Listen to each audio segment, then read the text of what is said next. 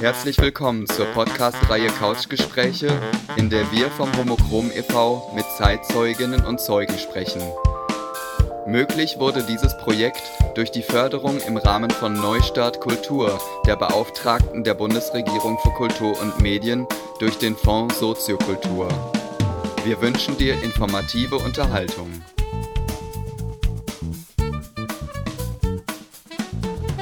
Hallo zusammen, ich begrüße euch zum neuen Homochrom Couchgespräch. Diesmal beschäftigen wir uns mit dem Thema ähm, Geschichte und Archiv. Wir gehen dafür sozusagen den Spuren des Zentrums Schule Geschichte nach und haben dafür zwei Gäste eingeladen. Martin Söllel, der seit Beginn äh, im Zentrum Schule Geschichte aktiv ist und Alex Muni, der äh, seit einiger Zeit im Zentrum Schule Geschichte im Rahmen seines Studiums forscht. Ähm, ich begrüße euch beide.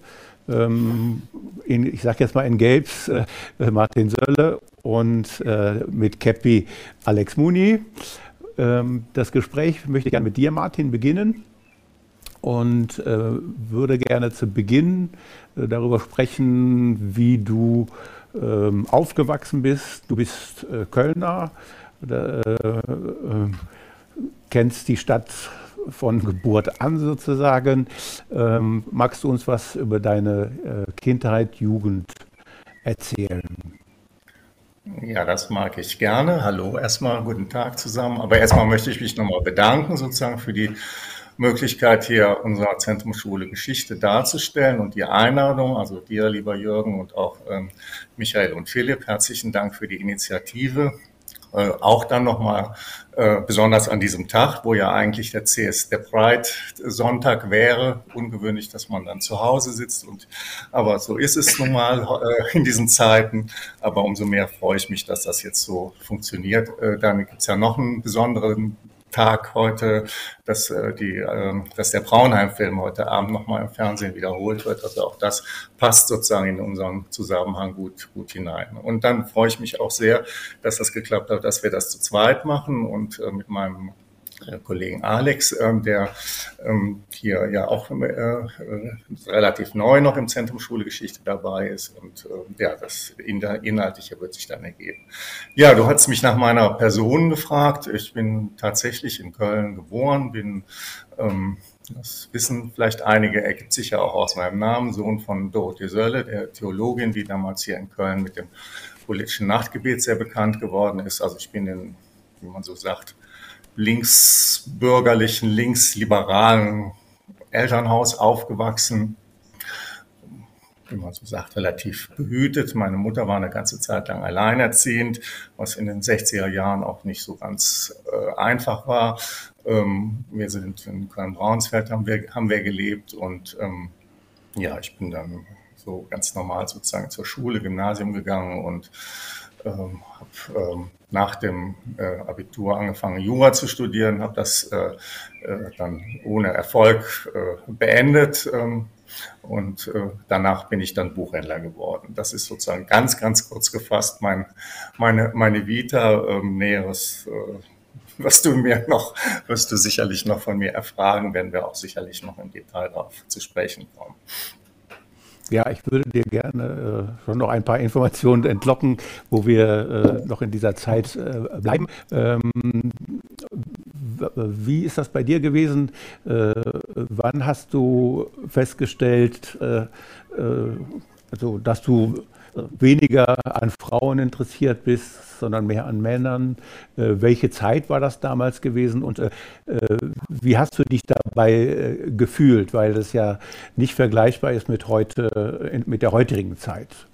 Ja, das ist in der Tat nicht so vergleichbar. Also das ist bei mir so aus heutiger Sicht relativ spät gewesen, also erst so in den, in den frühen Zwanzigern.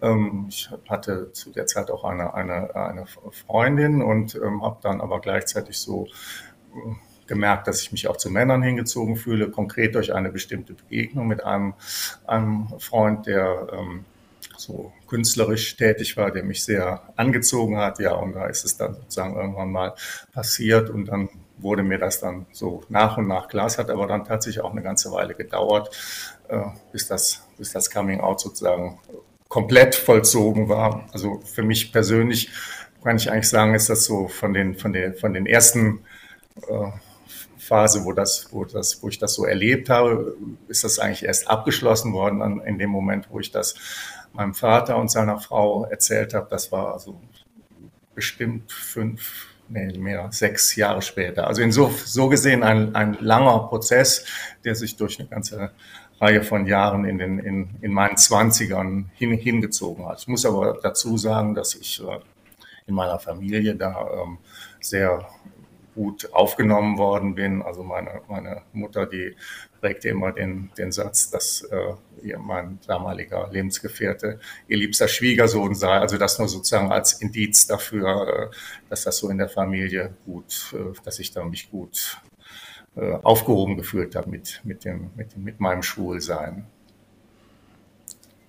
Wo bewegen wir uns da? Äh, ich habe jetzt äh, zeitlich bewegen wir uns. Also ja, das müsste ich dann vielleicht natürlich mich dann jetzt outen, was mein Alter angeht. Ich bin ähm, bin jetzt gerade 65 geworden, bin also Jahrgang 1956 und ähm, so also meine meine äh, 20er äh, waren. Also es fängt so ungefähr so 1980 an, was ich jetzt gerade erzählt habe. Ja, äh, ich würde so einen kleinen Sprung machen, äh, um bei dem Thema zu bleiben. Ähm, äh, wie hast du das erlebt dann?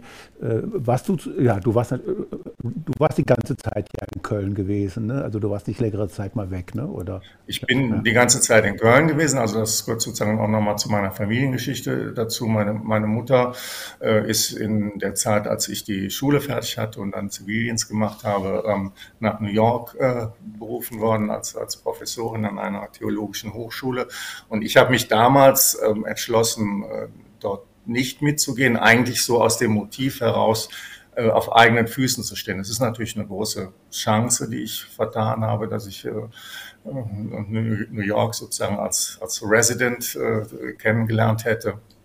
Andererseits kann man vielleicht, aber gut, das ist jetzt spekulativ, hat es mir vielleicht auch das Leben gerettet, mhm. weil zu der Zeit wäre ich mit Sicherheit äh, in den äh, Ende der 70er, äh, frühen 80er mit Sicherheit dann äh, an AIDS irgendwie erkrankt. Das war ja zu der Zeit noch nicht, nicht äh, bekannt und äh, naja, aber das, das, weiß man nicht, wie, wie das Leben spielt oder nicht spielt. Aber jedenfalls, ich bin tatsächlich dann immer in Köln gewesen, war dann aber eben relativ früh, ähm, auch aus heutiger Sicht relativ früh äh, von meinem, ähm, von meinem Mutterhaus sozusagen abgekoppelt, weil das dann gar nicht mehr in Köln sozusagen als, als Heimathafen existierte, dann äh, zu einer Zeit, als ich dann so ungefähr 20 war. Ja. Ähm, ich wollte nämlich auf zwei Themen hinaus. Einmal, ähm, wie du damals, wenn du in die Szene gegangen bist, ich weiß es nicht, äh, wie du die äh, damals erlebt hast und eben, was du eben auch schon angerissen hast, ähm, wie war das bei dir gewesen im deinem persönlichen Umfeld, was das Thema AIDS betrifft, weil wir werden später ja auch noch auf einzelne Personen äh, zu sprechen bekommen, äh, die leider daran verstorben sind.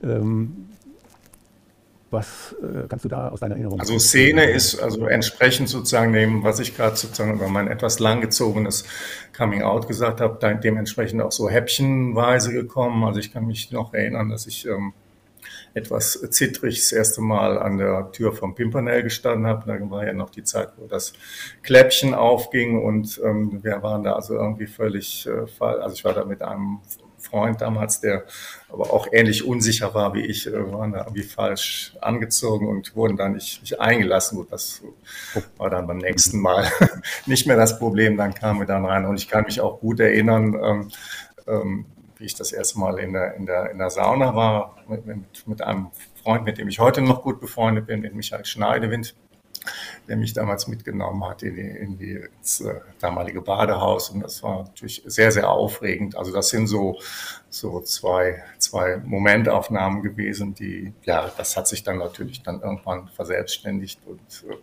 man ist da unbefangener äh, herangegangen. Ähm, ja, so, sind so meine ersten Szene-Erlebnisse gewesen. Die gehören also zeitlich auch in, in diese Zeit, frühe, frühe 80er Jahre, Anfang der 80er Jahre rein. Ähm, ja, du hast nach, nach Thema AIDS gefragt. Das hat uns natürlich damals sehr beschäftigt. Ich kann mich jetzt, es kommt jetzt sozusagen erster Punkt schwule Geschichte ähm, mit, mit einem Freund, ähm, der damals auch in dem Arbeitskreis war, Bernd Abele, äh, haben wir damals einen Artikel geschrieben, ähm, also gegen, gegen Gauweiler sozusagen war das das Stichwort, also gegen den Münchner äh, Dezernenten, der diese restriktive äh, Politik gemacht hat gegen Schule unter dem Argument der, der Prävention der Repression. Also wir haben ja die Prävention dann später vertreten und das ist, den habe ich vor einiger Zeit nochmal vor, mir vorgenommen. Also das würde ich jetzt heute ehrlich gesagt so nicht mehr so schreiben, aber so, das verändert sich natürlich dann auch, auch im, im Laufe des Lebens. Also der Tenor war so ein bisschen, da, dass da viel, heute würde man sagen, Fake News da drin waren. Das hat sich natürlich dann im Laufe der der Zeit eben doch letztlich als falsch herausgestellt hat, dass eben dass vieles schlimm war und dass man das dann sich damit auch auseinandersetzen musste. Ja. Ich habe dann ähm, auch engeren Kontakt gehabt mit einem, einem Freund, der mit so der Gründergeneration der AIDS-Hilfe gehörte, der, der dort als Arzt gearbeitet hat und habe das von daher relativ früh dann auch, auch mit, mitbekommen, was, was es äh, konkret äh, bedeutet. Ja. Ähm, hast du auch den Umbruch in der Szene zu der Zeit äh, mitverfolgen können? Weil ähm, es war ja so gewesen, dass äh, ja, vorher war in der Szene viel los und äh, mit dem Thema AIDS ist ja doch dann einiges weggebrochen. Naja, aber das ist ja doch letztlich ein spezieller Teil der Szene. Also ich erinnere mich jetzt an, an, an eins der vorherigen Couchgespräche, äh, Thema Leder. Also da hat das natürlich viel stärker reingehauen. Also jetzt sagen wir im, im Pimpernel oder so, das hat ja existiert bis, äh, bis äh, 1991, wenn ich es jetzt richtig im Kopf habe. Und nee, 89. Äh, und mhm. das ähm, hat ja in dem Sinne keine da hat es ja keine Veränderung jetzt in dem, in dem Leben von der Bar, durch, äh, von, der, von der Disco durch, durch AIDS gegeben. Für mich war das auch in der Zeit dann auch schon sehr stark durch das Schulz geprägt, was ja dann so ab, ab Mitte der, der 80er Jahre präsent war, wo wir dann ja auch als, als Gruppe dann auch äh, da waren. Also da kann man das eigentlich nicht so sagen, dass es dann aus meiner Sicht nicht so sagen, dass es da einen Umbruch gegeben hätte in der Szene. Mhm. Der hat dann tatsächlich andere Lokale betroffen, die die zu der Zeit nicht, nicht meine, meine Welt, meine Szene waren. Ne? Ja. Ähm, jetzt hast du Schulz angesprochen. Äh, wann äh, und in welcher Form hat dein erstes Engagement innerhalb der Community äh, begonnen? Also, also ähm, ich habe ähm, jetzt so konkret persönlich, kann mich noch an, an das Schulz in der, in der Rohnstraße erinnern. Mhm. Ähm, ans, jetzt ehrlich gesagt, die genaue Ab, das ist ja relativ komplex, die genaue Abfolgen der einzelnen Adressen des, des, des ähm, GLF-Zentrums damals und aber so richtig regelmäßig hingegangen und dann vor allen Dingen natürlich auch als, als äh, waren wir ja auch mit dem Trägerkreis als Zentrum Schule Geschichte, ist das Schulz in der Bismarckstraße. Das ist, mhm. äh, soweit ich das jetzt im Kopf habe, das, äh, muss so um so 84 oder 85 sowas eröffnet worden sein. Das heißt also, dein Engagement hat sich wirklich auf, auf die schwule Geschichte fokussiert oder warst du noch in anderer Form? Äh, äh, oder gab es noch andere äh, Bereiche, wo du dich auch noch äh, zu der Zeit also, äh, engagiert hast? Hm, nee, zu der Zeit nicht. Also schwulenpolitisch tatsächlich so war mir das jetzt ehrlich gesagt so, so dem, in dem Moment damals auch noch natürlich auch so durch diese Coming-out-Geschichte, die ich jetzt gerade erzählt hatte, auch noch ja. so ein bisschen, war ich vielleicht auch noch so ein Stück befangen und da ich aber mich sowieso immer für Geschichte interessiert habe, war das so ein, so ein Thema, wo ich dann sehr eingestiegen bin. Ja, mhm. ich weiß, vielleicht nehme ich jetzt eine Frage vorweg. Also wir haben, wir haben ja uns dann am Anfang tatsächlich erstmal nur so als ein Gesprächskreis zusammengefunden, der, der aufgrund einer Kleinanzeige in der Stadt, entweder in der Stadtrevue oder im damaligen Schauplatz, ähm, äh, äh, sich gefunden hat. Und das waren also ein paar Leute, die sich erstmal so zusammengetan haben, gesagt, wir wollen, wir wollen sozusagen mal schauen, was es, was es früher alles so gegeben hat und, und sehr, sehr locker und irgendwie abends beim Wein und Salzstangen irgendwie erstmal zusammengefunden haben und, und haben versucht, dann so Informationen zusammengetragen.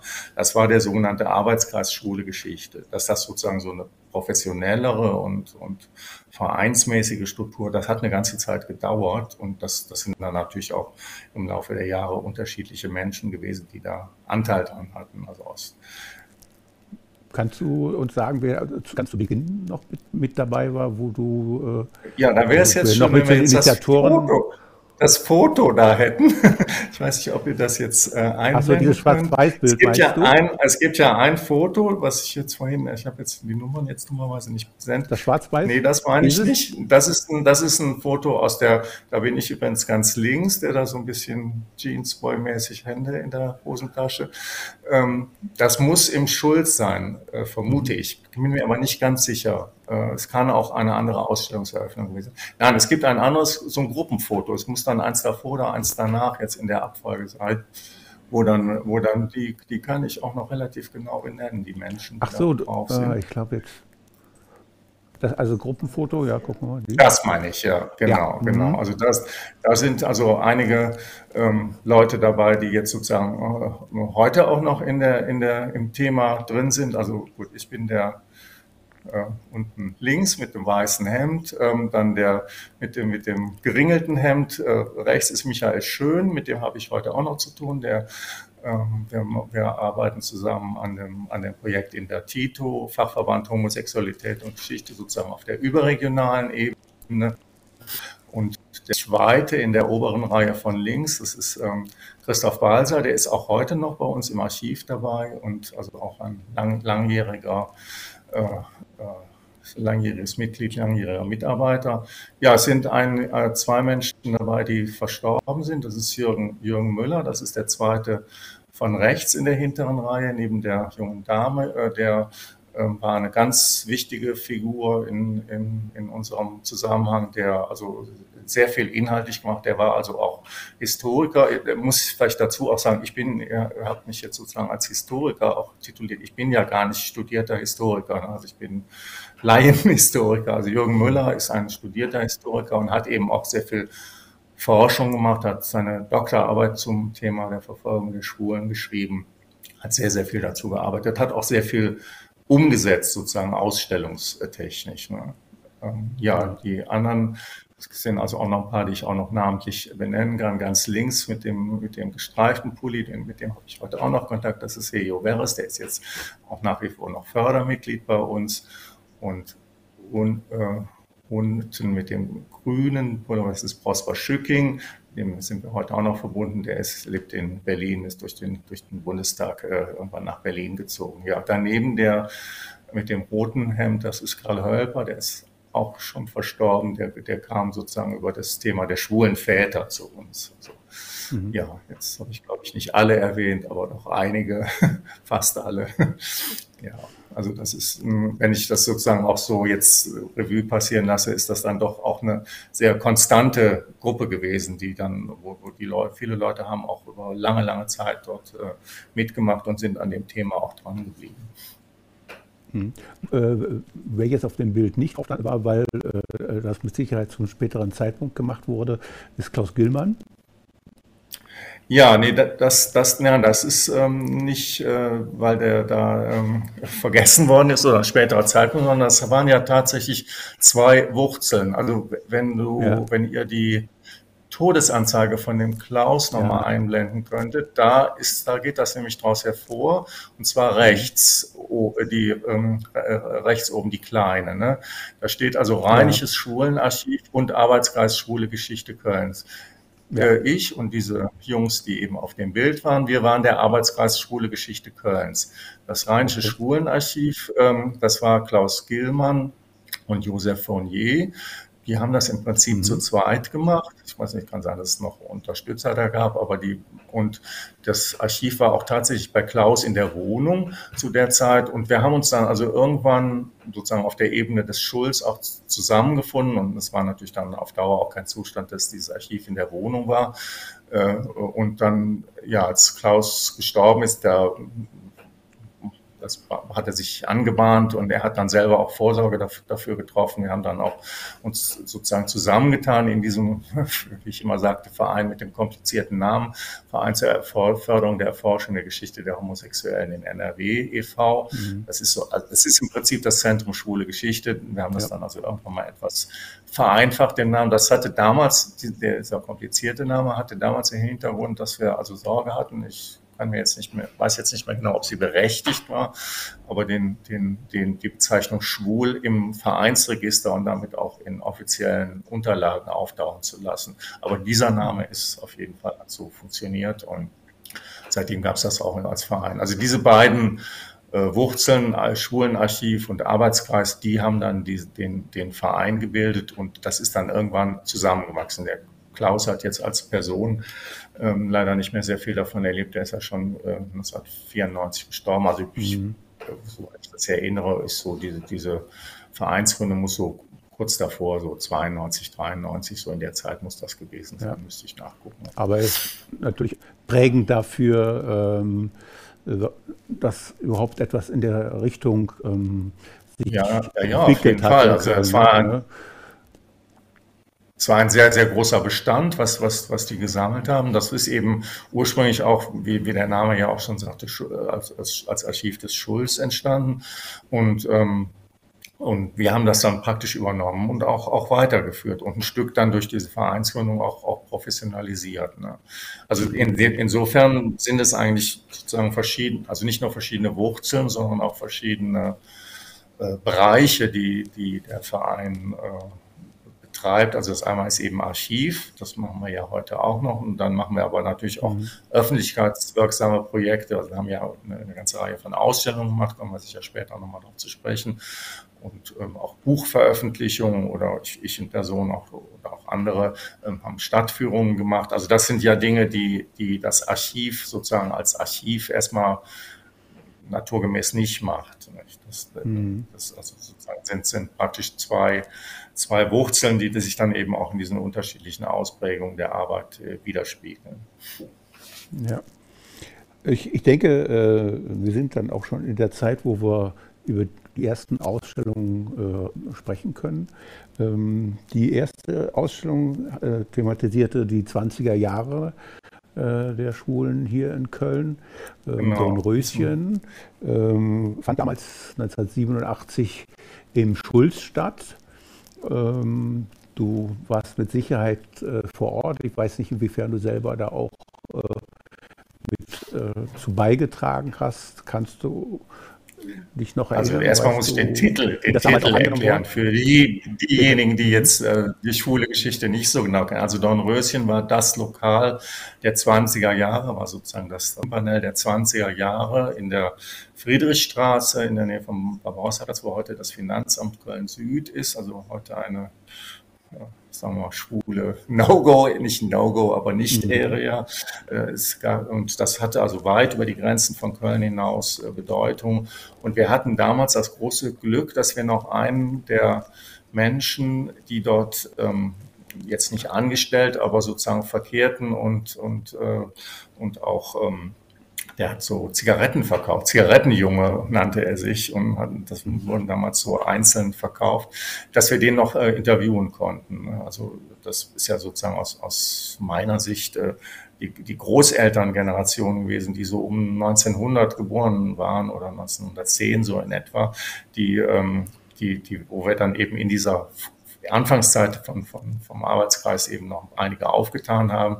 Das war so ein bisschen schneeballmäßig. Und daraus ist dieses Projekt Dornröschen entstanden und dann dazu gab es dann sozusagen Forschungsarbeit. Das heißt, die Leute sind dann in die Archive gegangen, haben Kleinanzeigen äh, äh, gesucht, haben äh, Berichte aus, den Lokal, aus der Lokalpresse über das Dornröschen. Also da gibt's dann, da sind wir dann zum ersten Mal auch auf die äh, berühmte Tilla gestoßen, die, an, äh, die da als Travestiekünstler aufgetreten ist. Ähm, ja, das ist von Tilla, aber das kann ich vielleicht gleich auch nochmal in einem anderen Zusammenhang erzählen, ist also auch ein interessantes, eine interessante Figur, wie sich dann äh, die Erkenntnisse über eine Person im Laufe der Jahre auch nochmal puzzelmäßig, mosaikmäßig zusammengefügt haben. Wir wussten am Anfang relativ wenig über Tilla. Wir wussten nur die ja, die ist da halt gewesen. Und sehr, sehr, sehr viel später haben wir dann herausgefunden, dass Tilla im Konzentrationslager ermordet worden ist. Und das, das, äh, das hat aber, das ist nicht sozusagen auf einen Knopfdruck äh, passiert, sondern das sind, bis man da sozusagen ein, ein heute würde man sagen, ein Biopic äh, erstellen konnte. Das war lange, lange gedauert. Ja, diese, diese Ausstellung, das waren im ja, aus heutiger Sicht, also auch so ein bisschen, wie soll ich sagen, Schülerzeitungsmäßig, dass da war ja auch noch äh, keine Computerzeit, also das heißt, wir haben da irgendwie Dinge zusammengeklebt am Layout-Tisch und haben die, haben die dann irgendwie an die, an die Wand gepappt. Das hat auch in manchen Museumskreisen, also ein, ein Museumsdirektor, der das irgendwie zur Kenntnis genommen hat, der sagte, ja, das ist ja nur Flachware, also er meinte sozusagen, ihr habt da einfach nur nur Papier an die Wand gedrückt, das sei ja gar keine richtige Ausstellung. Aber wir waren dennoch sehr stolz darauf, dass wir überhaupt diese Informationen zu diesem Thema zusammengetragen haben. Ja, und diese Broschüre, ähm, das ist ja jetzt auch noch gar kein richtiges Buch gewesen, war sicherlich auch eine, eine Grundlage für die spätere Arbeit dann gewesen. Wir haben ähm, von 1987 noch, einfach um es mal einzublenden, einen Vortrag, der auch im Schulz stattgefunden hat. Ähm, im Prinzip, um es einfach mal zu zeigen, hast du da. Das kann ich jetzt nicht genau sagen, ob das jetzt sozusagen in dem Kontext Dornröschen ist. Also ich kann mich an Rudolf Brähler erinnern, der ähm, ja. sozusagen auch in diese äh, eben von mir erwähnte Großelterngeneration gehört. Das ist ein Zeitzeuge gewesen, der auch selber ähm, äh, also nicht nur verfolgt, der war im, im, im sogenannten Moorlandlager, im Ems, Emslandlager, ähm, ist dann mhm. kurz vor Kriegsende dort entkommen. Den haben wir also auch noch, auch noch ähm, besuchen können, kann ich mich also auch noch sehr deutlich daran, daran erinnern, an, die, an diese Situation. Und äh, Bernd Ulrich Hergemeller, der darunter erwähnt wird, das ist einer der ersten gewesen, die sich sozusagen auf universitärer Ebene mit, mit Schule Geschichte beschäftigt haben. Ähm, Bernd Ulrich war aber auch parallel dazu äh, Aktivist, also der war, gehörte zu dieser berühmten Münsteraner Gruppe, die die erste Demo hier in, in Nordrhein-Westfalen. Das ist ja nicht in Köln gewesen, muss man ja der Ehrlichkeit halber sagen, sondern war eben in Münster. Und da gehörte Bernd Ulrich Hergemüller dazu. Ob das jetzt in dem Dornröschen-Kontext war, das kann ich jetzt ehrlich gesagt nicht mehr ganz genau. Ich habe gelesen, äh, 20er Jahre, von daher ist es naheliegend. Ne? Ja, ja, naja, von den Jahren ja, mit dem 87, das weiß ich jetzt nicht mehr ganz genau, aber könnte passen. Ja, ja. Ähm, dann gab es eine Ausstellung, die sich mit äh, dem Nationalsozialismus äh, auseinandergesetzt hat, 1991. Ich weiß gar nicht, haben wir da auch was?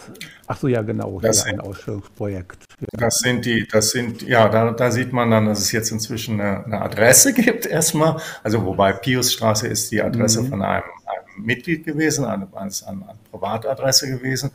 Ähm, und das war das, ähm, war ein, ein ähm, Projekt, äh, wo wir, aber in erster Linie sozusagen ein Buch herausgekommen ist. Das, das ist das Buch Himmel und Hölle, ein Titel, der, den ich also nach wie vor immer noch sehr, sehr treffend und sehr passend finde. Das, ist, das Ergebnis ist genau, es ist eigentlich gewesen, dass also ähm, eben, dass es nicht nur die Hölle der Verfolgung gab, sondern, sondern auch ähm, Wobei, wir sind jetzt doch ein bisschen durcheinander geraten. Das ist natürlich eine andere, andere Zeitspanne. Das ist also die, die Jahre 1945 bis 69. Das ist natürlich nicht Nationalsozialismus.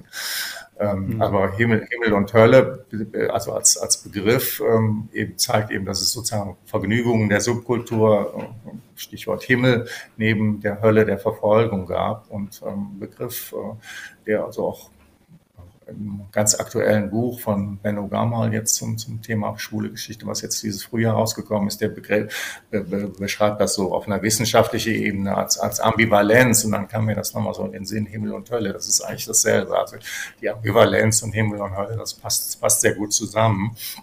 Und äh, das spiegelt eben diese, diese 50er Jahre äh, wieder. Ne?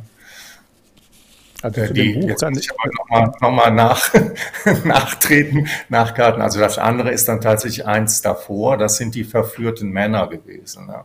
ja. Ähm, das mhm. ist ähm, äh, die historisch äh, davorliegende Periode ähm, aus dem, äh, auch ähm, vom, vom zeitlichen Ablauf unserer Forschung lag die davor.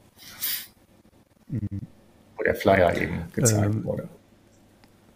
Zu Himmel möchte ich kurz erwähnen, also das ist in Antiquariaten durchaus noch erhältlich. Also sprich, äh, wenn man über Ebay oder sowas äh, sucht. Ja, aber zu stolzen Preisen. Ist zu stolzen ja. Preisen. Das ist, äh, das ist, äh, die anderen Bücher ja. haben wir alle noch, fast alle noch, aber dieses, ja. das war irgendwie relativ äh, früh vergriffen und äh, wird also, also ich also bin froh, dass ich meins habe. Ja, ja. also ich wollte, ich habe auch eins, ich habe aber jetzt nicht in Erinnerung, dass ich das zu äh, zu so hohem Preis, äh, weil ich habe es noch nicht so lange, also ich habe es vielleicht letztes Ach so, Jahr okay, angeschafft und, äh, äh, und also ich wollte eigentlich nur erwähnen, dass es äh, mit Sicherheit sehr lebenswert ist. Also wer sich ein bisschen mit der Geschichte aus der Zeit auseinandersetzen möchte, mhm. Äh, äh, da ist vieles Interessantes eben auch, ähm, was du eben erwähnt hast, das war ja auch die Zeit dann gewesen von der Tiller, ne? Tiller heißt die, die Travestiekünstlerin. Ja, aber die gehört jetzt ja wieder in die, nicht, nicht nach Himmel und Hölle, sondern in den Nationalsozialismus rein. Ne? Also sozusagen in die, in, was jetzt unsere Titel angeht, verführte Männer. Ja. Ne? Ja, okay, gut. Ich dachte, Sie wären zu Himmel und Hölle ist, ja. Zu Himmel und Hölle ist vielleicht noch kurz zu ergänzen, also auch von dem, vom, jetzt hier so ein bisschen Name-Dropping, da gehörte auch äh, damals zu unserer Gruppe Mario Kram dazu, der, der heutige Direktor des Kölnischen Stadtmuseums, mit dem wir also mit dem ich sozusagen auf der Ebene insofern seit über 30 Jahren verbunden bin. Und ähm, der auch, ähm, ja, das spiegelt sich, ich war jetzt gerade äh, letzte Woche nochmal in dieser äh, Ausstellung im Stadtmuseum über, über ähm, 1945, da die Nachkriegsjahre. Und da kommt eben auch unser, unser Mahnmal vor. Und, und das liegt natürlich dann nahe, dass das dann dort auch mit äh, thematisiert worden ist. Also insofern kann man, das ist auch so ein Stück, wie soll ich sagen, so ein Stück ankommen. Ne? Das ist halt eben äh, unsere Forschungen, in dem Fall hat ja der Forscher auch selber dazu beigetragen, der Mario Kramp, eben äh, auch in der, in der Rezeption jetzt der Museen oder auch der, der Universität auf der wissenschaftlichen Ebene ein ganzes Stück weit angekommen. Da hat sich also im Laufe der Jahrzehnte glücklicherweise doch eine ganze Menge getan. Unter dem Thema Himmel und Hölle gab es eben dann auch in der Vogelsanger Straße, war das ja eine Dau Dauerausstellung gewesen, ne? von 2001 genau. bis 2000, jetzt kann ich meine eigene Schrift nicht lesen, 2005 glaube ich. Ja, also Vogelsanger Straße war sozusagen das erste professionelle Zentrum. Das haben wir dann praktisch mit dem, mit einem Nachlass von dem, von dem eben erwähnten Klaus Gillmann finanzieren können, Anschub finanzieren können. Das ist ein mhm Ladenlokal eben in dieser Vogelsangerstraße in Ehrenfeld gewesen, ähm, wo wir ähm, aus, also Ausstellungen gezeigt haben und Archiv. Das litt etwas unter ja, verschiedenen Problemen. Also einerseits schwoll das Archiv immer mehr an und fraß sozusagen den Platz für die Ausstellungsräume immer mehr auf. Wir hatten immer mehr Bestände und kriegten das da irgendwie nicht mehr gebacken, das da alles unterzubringen. Andererseits lag dieser Ort Vogelsanger Straße so ein bisschen abseits der ähm, schwulen Trampelpfade, war halt jetzt nicht, nicht in der Kettengasse oder irgendwo. Äh, mhm. Und es waren dann zeitweise eben, äh, gut, wir hatten eine ganz gute Rezeption jetzt, so was die Wahrnehmung unserer Ausstellung der Öffentlichkeit kann, aber sozusagen die Besucherzahlen waren jetzt nicht so wahnsinnig äh, üppig. Also wenn wir da jetzt Ausstellungsdienst hatten, dann hielt sich das doch sehr in Grenzen. Ja, und diese, diese Schere sozusagen, einerseits anwachsendes Archiv und andererseits äh, weniger Besucherzahlen, die führte dann irgendwann dazu, da kam natürlich ein finanzielles Problem dann irgendwann auch dazu, dass dieses Erbe dann eines Tages mal aufgebraucht war, dass wir dann zu einem bestimmten Zeitpunkt ähm, die Reißleine gezogen haben und das aufgegeben haben, was ich aus nachträglich betrachtet war es auch ein Fehler aus meiner Sicht, weil das ist immer einfacher, irgendwie was aufzugeben, als was, was Neues. Aber es hat dann eben sehr, sehr lange gedauert, bis wir dann in eigentlich wieder adäquate neue Räume. Es ist jetzt eigentlich erst dann ähm, durch, durch unseren inzwischen leider auch verstorbenen Freund Willy Kutsch zustande gekommen, dass ähm, dass wir jetzt die Räume am ähm, Gustav Heinemann Ufer, am Rheinufer haben und die allerdings aber auch keine Ausstellungsräume, sondern lediglich Archivräume sind. Also damals war dann sozusagen die Folgeidee nach dieser Vogelstraße, Ausstellungen an wechselnden Orten zu machen. Das, das hat auch zum Teil funktioniert, ist aber dann eben doch ganz schwierig, ähm, immer den Bezug zum, zu, zu, einer, zu einer Gruppe, zu einem Verein herzustellen. Wenn du irgendwo zu Gast bist, dann nehmen die Leute das dann eben auch nur so wahr unter der Adresse. Ne? Wir haben dann, das war jetzt, musste ich gestern Abend, ich war jetzt gestern Abend das erste Mal aus, seit Monaten, äh, haben dann eben auch einiges in Barcelona machen können, ähm, die mit denen wir ganz gut verbunden sind. Die hatten, haben ja oben noch so eine Galerie und das waren dann eben auch, aber das sind natürlich keine Ausstellungsräume jetzt im großen, großen Stil. Aber immerhin hatten wir dann dort die Möglichkeit, auch kleinere Ausstellungen zu zeigen. Das hat auch einige Male sehr gut funktioniert. Kurz an Jörg von der Technik, von, von der Vogelsangerstraße gibt es auch ein Foto, wenn du das kurz einblenden magst. Ich kann ja jetzt nicht. Ja, ähm, das hatten wir vorhin auch schon gehabt. Äh, ja, da ist Martin auch mit drauf und es sind nur zwei Personen. Dieses genau. Genau, ja, das ist ja, das ja. Vogelsanger Straße. Das ist, ähm, das ist die, die ähm, eben von dir erwähnte Dauerausstellung, also die, die dann eben dort gezeigt wurde, wenn jetzt keine ähm, speziellen Ausstellungen gezeigt wurden. Also die äh, der Kollege links neben mir, das ist Friedrich Regel, der ist heute auch noch dabei, der macht das Archiv heute sehr stark. Du hast ja jetzt Jürgen auch mit ihm gerade zu tun gehabt. Und ja, mittlere Figur ist eine Figur.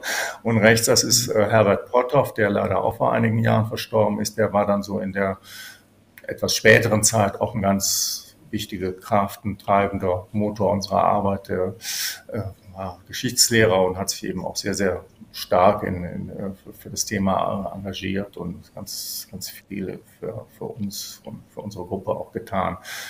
Vor, hat dann leider dieses neue Zentrum nicht mehr, nicht mehr erlebt, dass wir das eröffnet haben, ist vor, ich glaube, drei, drei Jahren inzwischen verstorben, jetzt im Sommer. Wir haben äh, zum 30-Jährigen habt ihr eine äh, extra Ausgabe von Historie eurer ähm, eigenen Zeitschrift herausgebracht und da habe ich mal ein paar Seiten, die ich mal einblenden möchte. Da können wir dann auch nochmal über das eine und andere Thema sprechen. Also ähm, da sind ja gleich verschiedene Ausstellungen, anders als die anderen. Ist ja auch ein, äh, äh ein umfangreiches Buch und äh, weiß ich jetzt nicht, ja, anders als Ausstellung. Anders als die anderen war, war auch eine Ausstellung. Das ist ein Projekt von Erwin Netmanius gewesen, der eine Zeit lang auch sehr, sehr viel in unserem Zusammenhang, in unserem Verein gemacht hat. Es ist ein Projekt, was er sozusagen federführend eigentlich, kann man sagen, alleine gestemmt hat. Ähm, ja, was gibt es da noch zu sehen? Oben drüber, diese Jungs, das ist, glaube ich, ähm, das ist eine Fotoausstellung. Ich kann das jetzt ehrlich gesagt etwas schwer erkennen. Hier eine Fotoausstellung gewesen. Also wir haben dann immer mal wieder Köln. auch ähm, Fremd, Fremdausstellungen sozusagen, also nicht ja. von uns, äh, äh, um in der Ausstellungssprache zu bleiben, kuratierte ja. Ausstellungen gemacht. Die mhm. von der Zeichnung dort unten, die kann ich jetzt leider sozusagen auch nicht äh, genau erkennen. Die also gehört also mir ging es darum, dass wir das einfach, ja, einfach mal zeigen. Also ja. muss ja nicht äh. Äh, auf jedes jetzt im Detail eingehen.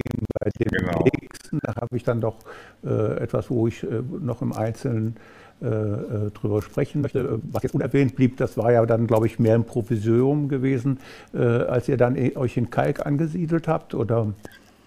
Ja, das ist in der Tat ein Provisorium gewesen, was auch letztlich natürlich jetzt das Platzproblem erstmal gelöst hat, weil da gab es Platz in Hülle und Fülle, aber das mhm. war in dem Sinne nicht nur nicht repräsentativ, das war auch problematisch für die Archivbestände und haben mhm. das dann auch irgendwann mal begutachten lassen, ähm, dass das einfach äh, fatal ist, dieses, diese, diese Räumlichkeit. Und wir haben die jetzt also bis auf einen Lagerraum ja auch inzwischen äh, verlassen, weil das einfach nicht mehr, nicht mehr adäquat war. Ne? Das ist eben damals sozusagen ein bisschen aus der Not geboren worden, weil das auch relativ günstig zu mieten war. Aber ja, so, was haben wir da noch jetzt? Auf rechter Hand haben also, das ist dann, äh, das ist oben links das, ne, wo ich jetzt gerade von gesprochen genau, habe, wo ja, also, neues Domizil. Das ist ein, also ein genau. ehemaliges Verwaltungsgebäude. Ne? Also da gibt's jetzt aktuell noch einen, einen Raum drin, wo wir auch noch Material haben, was wir noch nicht mehr in dem, in dem anderen, in dem jetzigen ja. Zentrum Schulgeschichte unterbringen können. Ne? Genau. Ja, der Mittelteil, das ist 100 Jahre. Ist so, also den, auf den würde ja, ich gerne okay. später zu sprechen kommen. Ja, okay. okay. Ähm, äh, rechter Hand haben wir die Ausstellung 100 Jahre Homosexualität auf Schallplatte. Man sieht auch äh, rechts oben auf dem Foto, dass da ein Orchester gespielt hat. Äh, genau. Du wirst dich wahrscheinlich erinnern, wo das war. Ja, die, die gehört sozusagen in diese Kategorie der, der Ausstellung, die, die, die wir dann irgendwo gemacht haben. In dem Fall war das die Galerie 6811, die zu der Zeit im Mediapark war und das ist sozusagen ja. eine Kooperation gewesen. Äh, auf der inhaltlichen Ebene ist da zu nennen Ralf Jörg Raber, ähm, der ähm, dieses äh, dieses, äh, diese Forschung betrieben hat, Homosexualität auf Schallplatte. Ich habe das gerade hier vor mir liegen, weil ich das auch heute nochmal rausgesucht habe. Kann ich das so zeigen? Ja, der hat also hier ein, ein, ein Buch auch gemacht hier. Äh, so, nee, so muss ich es zeigen. Wir, wir sind, wie wir sind. Also über die, über 100 Jahre also homosexuelle Liebe auf Schallplatte. Das ist sozusagen das Grundlagenwerk zu der Ausstellung. Hat jetzt ja. aktuell, auch ganz aktuell, auch nochmal eine Studie über einen Musiker gemacht. Und ja, das ist eine schöne Sache gewesen. Also zumal dann eben auch dieses Orchester, von, das von ihm geleitete Orchester dort aufgetreten ist. Das war, war sehr, sehr fein. Äh, es heißt also, ähm, äh, dass dort möglicherweise, also zumindest Jahrzehnten, nach Jahrzehnten erstmals wieder ein äh, Lied aufgeführt wurde, äh, das Lila Lied, ähm, von dem man, dem man nachsagt, dass es möglicherweise das erste Lied der ähm, Homosexuellen ist. Ich, wir wollen das gerne mal abspielen und dann können wir da vielleicht auch noch mal kurz drüber sprechen. Vom, vom Jahr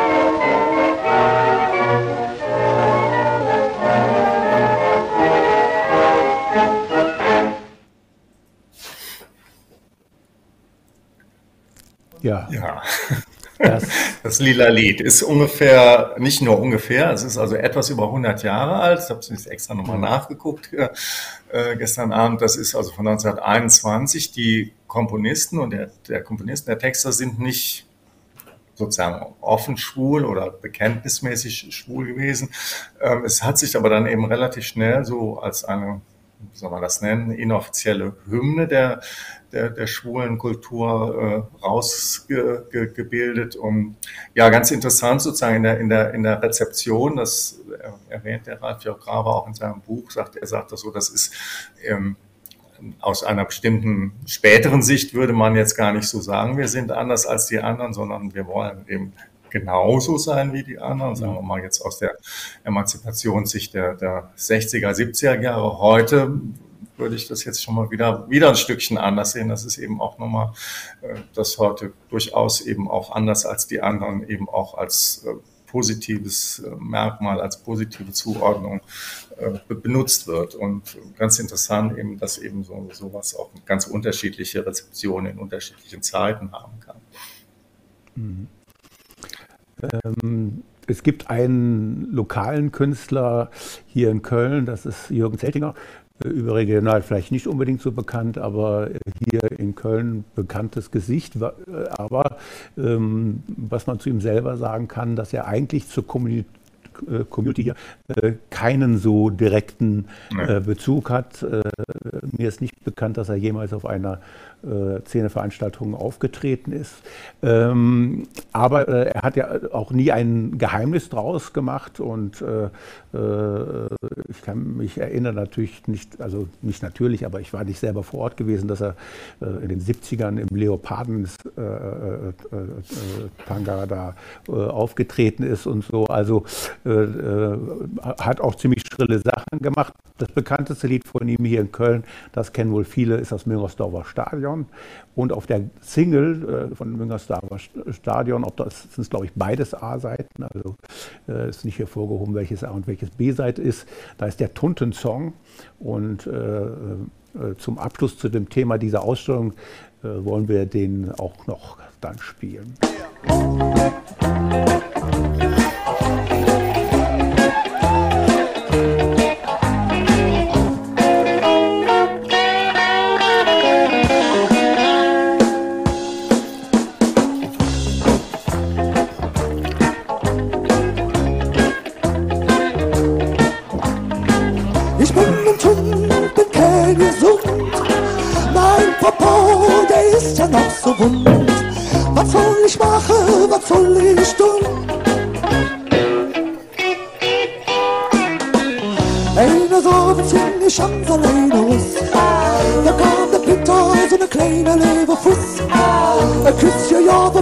Polyphonie.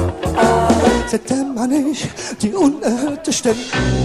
Ich bin ein Tunnel, bin kein gesund. Oh yeah. Mein Popo, der ist ja noch so wund. Oh yeah. Was soll ich machen, was soll ich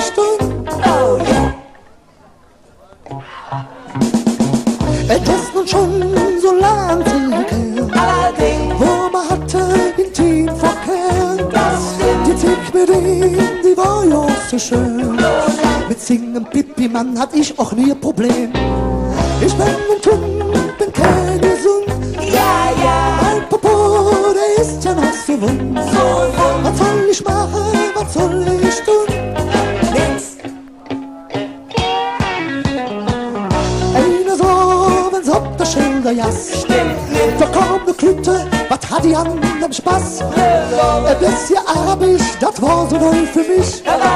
Und singe Brunge, das war, war je dich. Ich bin ein Tun, bin. Das stimmt. Mein Popo, der ist ja noch so wund. Allerdings. Was soll ich machen, was soll ich tun? Also.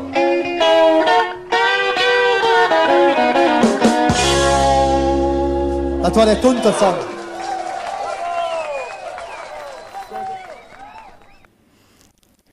Stellt sich jetzt die Frage, ob jeder alles verstanden hat. Du als Kölner. Ich, ich äh, ja. Schon, ich, ja. Ich, ich, als äh, Rheinländer auch. Ähm, aber sonst muss man halt, wenn man sich damit näher auseinandersetzen will, mal googeln. Vielleicht ist der Text auch irgendwo dann auf Hochdeutsch zu finden. Äh, eine andere Ausstellung, die ich auch ich noch. Ich habe noch das Cover, wenn jemand, wenn jemand das haben möchte. Ich habe noch das Original äh, die Schallplatte noch mit Text. Also kann sich, wenn jemand Bedarf hat, kann er sich vertrauensvoll an mich wenden. Ja. Äh, andere Ausstellung, auf die ich noch gern zu sprechen kommen möchte, ist, äh, hatten wir ja eben vorhin schon mal thematisiert, ist äh, 30 Jahre AIDS-Plakate. Da haben wir auch äh, ein Bild zu. Genau, Pest und Prävention. Ich weiß jetzt nicht, ob das auch der Titel der Ausstellung war. Das ist der Titel der Ausstellung, richtig, ja. ja. Ähm, hat damals wo stattgefunden, Martin? Äh, ähm, ähm, ähm, das weiß ich Zentrum jetzt ehrlich gesagt nicht. ja, ja, gut, das ist, bin ich jetzt ehrlich gesagt aus dem Handgelenk jetzt etwas äh, gut, überfragt, ob das jetzt noch in der Vogelsangerstraße war oder, oder sonst schon äh, im, in, in der Zeit, wo wir dann eben nicht mehr vor Ort Ausstellungen machen. Die ist auf jeden Fall, das äh, es ist äh, erwähnenswert eine, eine Wanderausstellung geworden, die also auch immer wieder gezeigt ist. Die ist jetzt im Moment, äh, jetzt durch Corona, ruht sie jetzt gerade in einem Keller in Bielefeld, aber sie soll nochmal in Bielefeld gezeigt werden. Also da hat es immer, immer weiter Interesse dran gegeben, eben weil das, weil das gerade so ähm, also in Bielefeld, das ist jetzt auch eine, eine, Klinik, die das zeigen will. Das ist schon ganz, ja. ganz äh, gutes äh, Reputation gewesen. Mir sticht äh, das mittlere Part, äh, äh, Plakat ins Auge, Protest in Köln. Da gab es eine Kundgebung. Sagt ihr das vielleicht zufälligerweise was? Weil du hast ja da eben auch das thematisiert mit ähm, äh, Nein, das sagt mir jetzt persönlich, persönlich nichts. Das gehört mhm. sicherlich so in das, was ich eingangs mal so äh, auch etwas anekdotenhaft erzählt hat, in diese Gauweiler Geschichte zeigt, ja. also wo, wo, es geht um Zwangsmaßnahmen, um die große Frage Repression oder Prävention, die habt ihr ja in einem der Couchgespräche auch schon thematisiert äh, ging und das, äh, da wird das rein. Aber ich habe da jetzt selber keine persönliche Erinnerung dran, auch kann es auch nicht ja, ganz genau einordnen.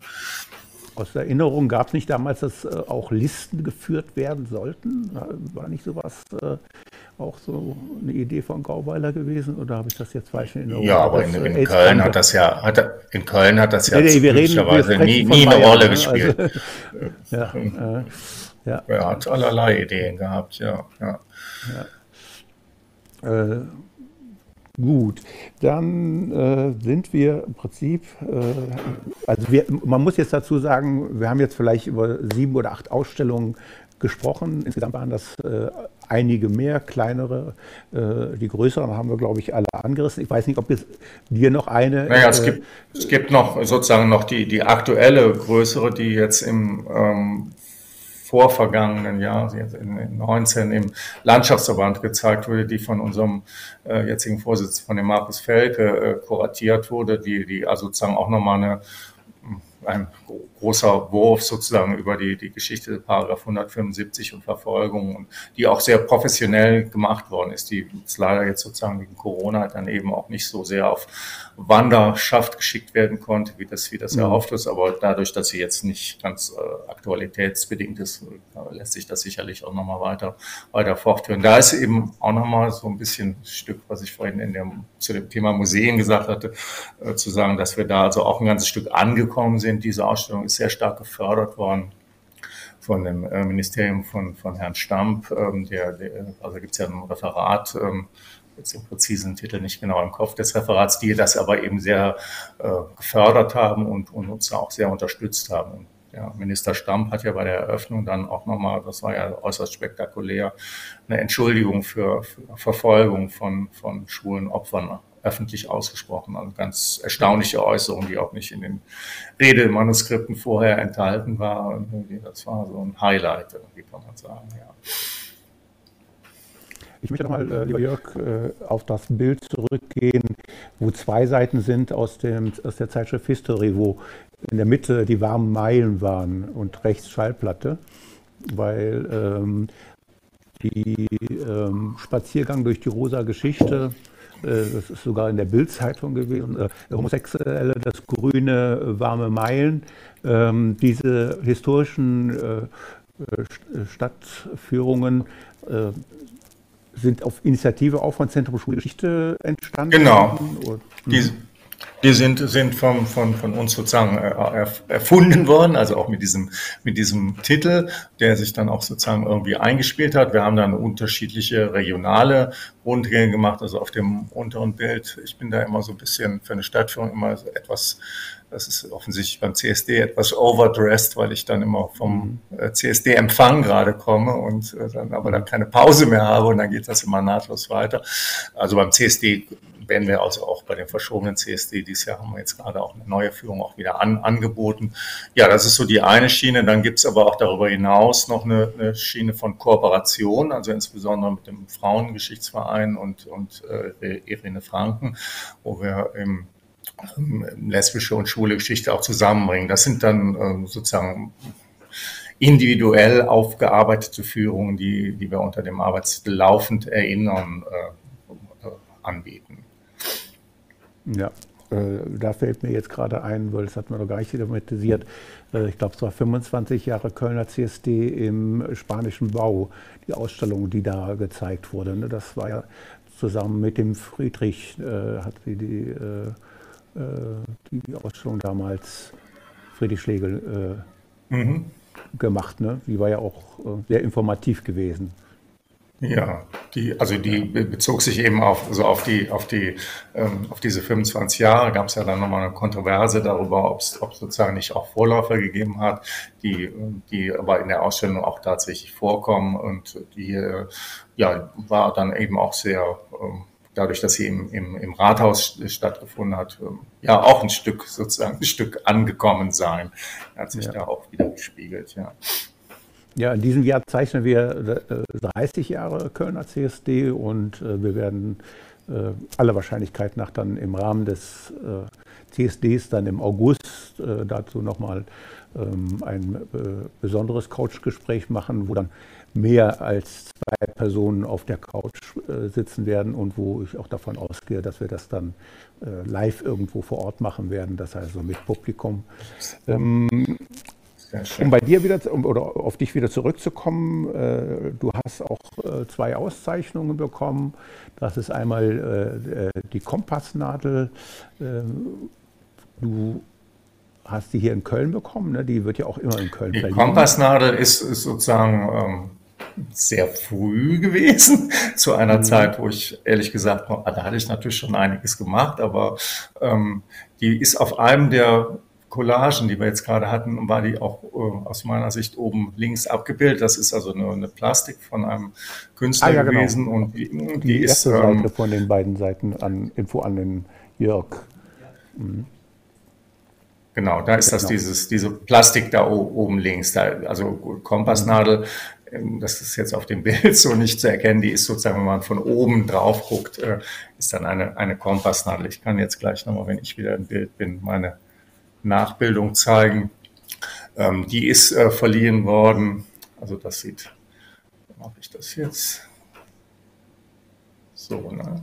bisschen höher. Das ist die Kompass, mhm. das ist die Kompassnadel, ähm, so als Anstecknadel. Die ist verliehen worden damals im Komet, also auch vom, vom damals noch schwulen Netzwerk, heute queeres Netzwerk, die zu der Zeit äh, ja immer sozusagen parallel ausgezeichnet haben, eine, in Anführungszeichen, prominente Figur und eine Basisfigur. Ähm, und ja, also ich gehörte damals äh, in die Kategorie der, der, der, der, der Gruppen, der Basismenschen und ja, war, war eine große, war damals eine sehr große Sache für mich, muss ich sagen, war auch ziemlich nervös. War das, äh, außer so ein paar Stadtführungen auch noch nicht so gewohnt, da vor vielen Leuten zu reden, aber war aber letztlich eine, auch ein Stück, also ein Mensch hat damals zu mir gesagt, äh, nicht, dass du dich jetzt irgendwie zurücklehnst, wenn du die Auszeichnung hast, aber ist, so ist es eigentlich auch nicht gewesen. Ich habe es auch tatsächlich aus ein Stück auch Ansporn verstanden und äh, eben weiterzumachen mit der Thematik und äh, dran zu bleiben.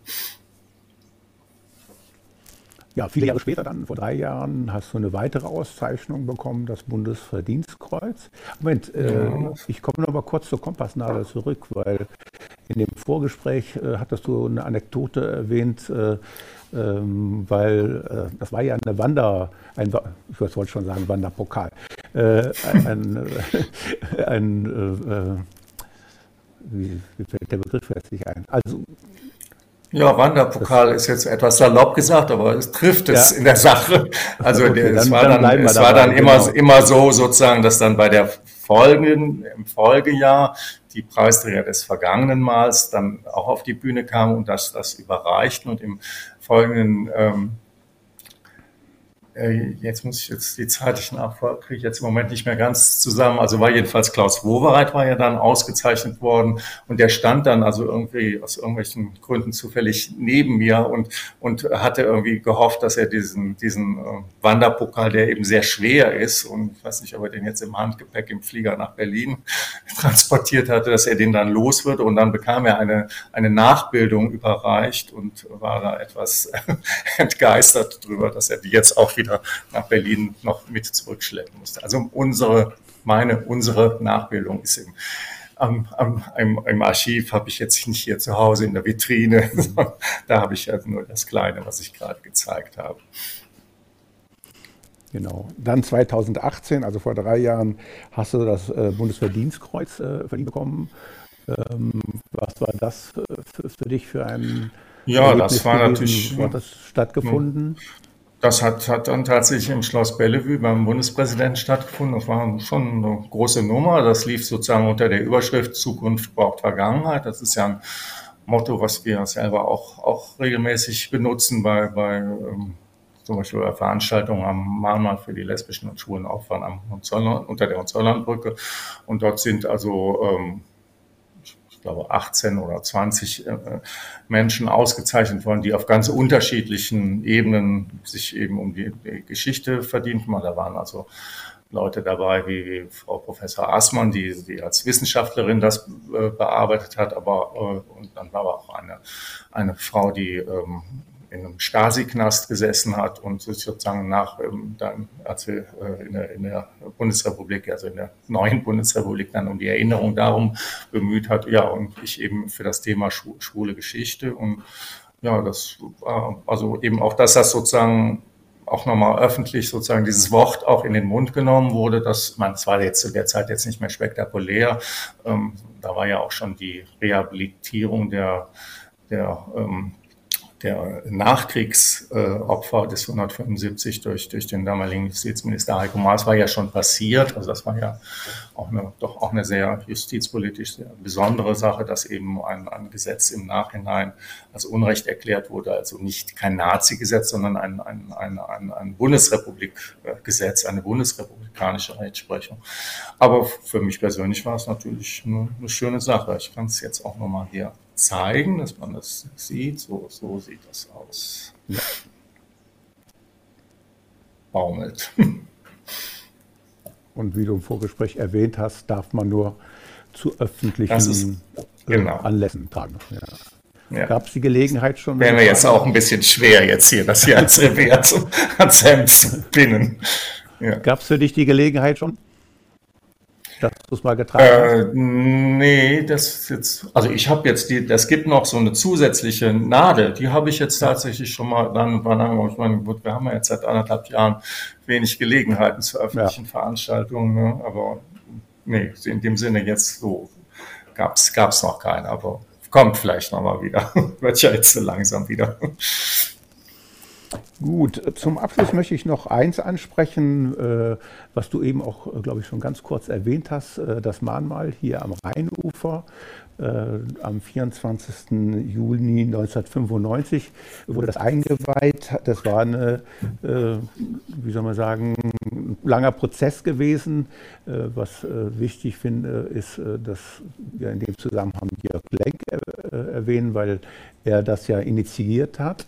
Und ähm, was, äh, der Tag war auch ein bedeutsamer gewesen, weil es war der 50. Jahrestag der Befreiung äh, äh, Deutschlands von, der, von dem Nazi-Herrschaft. Und hier haben wir ein Foto. Ähm, du kannst ja gleich auch noch zu einzelnen Personen was äh, sagen. Also, ähm, mit dem Jahrestag, das das stimmt jetzt nicht so ganz. Also der Jahrestag, der, der Jahrestag ist ja der 27. Du meinst jetzt äh, Auschwitz, das ist ja der 27. Januar Gedenktag, also der 24. So ist das jetzt in der. Ich habe so hat jetzt keine, äh, keine ganz, Gut, sonst, ganz besondere Bedeutung. Also auf Köln mit Sicherheit nicht, äh, aber müssten wir vielleicht nochmal nach, nach. Dann würde also ich das sagen, war, hart und fair würde man sagen, ist was für ein Faktencheck. Faktencheck. Genau. ja. ja, also du hast eben schon Jörg Lenk erwähnt. Das ist eine Initiative gewesen von, von dem ähm, Arbeitskreis Lesben und Schule bei, bei äh, damals ÖTV, heute Verdi, die sich da eben sehr, sehr stark für äh, engagiert haben und, und das in, in den öffentlichen Raum eingebracht haben und auch Geld gesammelt haben. Und ähm, also der dort abgebildete Oberbürgermeister Burger, der damalige, äh, inzwischen auch schon lange verstorben, der war da anfangs auch nicht so begeistert von, hat das dann aber le letztlich mitgetragen, hat dann auch bei der Eröffnung äh, gesprochen. Ähm, ja, wer ist da noch zu sehen? Also links neben Und Burger ist Michael, erwähnt, Michael, Michael Schmidt. Schmidt, links, genau. äh, Ja, ich Michael Schmidt. und- Ähm, dann ist ähm, hinter dem Menschen mit der roten Jacke, das ist der vorhin erwähnte Freund von uns, Jürgen Müller, der verstorben ist. Ja, äh, Zum Burger. also damals hat die ist, ja, damals äh, also dabei waren bei der bei der Eröffnung äh, war war war noch ähm, Volker Beck dabei, ähm, eben als ich glaube nicht als Bundestag, sondern als LSVD zu der Zeit. Ähm, ja, ich, ich sozusagen für die für die für die Schule Geschichte. Anderen weiß ich jetzt nicht mehr ganz genau. Wer, da ist Jörg Lenk zu sehen, der Große, der da so ein bisschen rausragt in der Mitte. Und die Frau davor ist Brigitte Maser, die auch in der, in der, im, im äh, Kluster eine wesentliche Rolle gespielt hat. Ja. Was auch noch zu erwähnen ist, ist, dass das eben heute sehr äh, bei den ähm, äh, gepflegt wird von den von den Zauberflöten, von dem von dem Chor, die sich das sozusagen also äh, auf ihre Fahnen geschrieben haben, also nicht nur auf ihre Fahnen geschrieben, die machen das auch tatsächlich und putzen das und wenn da irgendwie Beschmutzungen und Graffiti drauf sind, äh, machen die das sauber. Also das ist eine, eine sehr äh, sehr äh, lobenswerte Initiative, dass, dass die das übernommen haben. Also was ich noch kurz erwähnen wollte, ist eben, dass Norbert Burger sich äh, äh, über all die Jahre doch sehr schwer getan, getan hat, äh, auf öffentlichen Veranstaltungen aufzutreten, die äh, mit der Community zu tun hatten. Er hat immer Vertreter, äh, oft war es Elfischu Antwerpes, äh, nee, Quatsch. Äh, Renata Nee, das ist ein bisschen später. Er ist erst, Ja, erst ja, Renata. Canisius äh, Mhm. hat er dann äh, Genau. vorgeschickt oder andere Vertreter. Ähm, und das war dann das erste Mal, dass er dann überhaupt in diesem Zusammenhang eine Rede gehalten hat. Ich kann mich erinnern, ich weiß nicht, ob du damals äh, da mal, äh, dabei warst und ich kann es auch zeitlich jetzt gar nicht einordnen. Es gibt ja noch die, die Stele, ähm, die AIDS-Stele im Mariam St. Capitol. Mhm. Sagt, ne? Und da hat er auch eine Rede gehalten. Ich weiß aber, das muss der Logik nach danach gewesen sein. Das ist Und, später äh, gewesen, ja. Ja, genau. Und äh, ich habe mir die Rede, gibt ja auch den, den Text halt äh, dann im Nachhinein nochmal gelesen und man hat also gemerkt, ähm, obwohl er sich ja die Reden schreiben lässt, dass er äh, da äh, bei dem Thema doch, ich will mal sagen, ziemlich unbeholfen war. Also äh, ist natürlich auch eine andere Generation äh, gewesen. Mhm, Ist eine andere hat sich Generation, Da, ja. Hat sich da schwer getan, äh, da öffentlich aufzutreten. ne? ja. Gut, ähm, ich habe eigentlich, was ich, also wir haben jetzt über eine Stunde gesprochen. Äh, ich könnte wahrscheinlich noch eine, äh, ohne weiteres eine weitere Stunde sprechen, wenn wir mehr in die Tiefe gehen würden. Ähm, ich bin auch äh, sicher, dass wir ähm, nochmal ein Gespräch haben werden, wo wir dann mit Publikum sitzen, in einem anderen Zusammenhang, mit vielleicht auch anderen, äh, dann auch anderen noch Interviewpartnern oder Partner. Ähm, aber ich danke dir jetzt schon mal für das alles, was du uns an Informationen vermittelt hast und äh, möchte euch. dann sozusagen rüberschalten zum Alex. Lieber Alex, ich grüße dich nochmal. Ja, hallo, Und auch von mir. äh, jetzt saßt du da die ganze Zeit und hast gefra- dich gefragt, wann kommst du dran? Es ist soweit. Ich wollte mir gerade noch einen Kaffee machen. Ach so. Hast du den gemacht oder? Nee, du ihn hab ich gemacht, oder? jetzt. Alles gut, nee. Ja.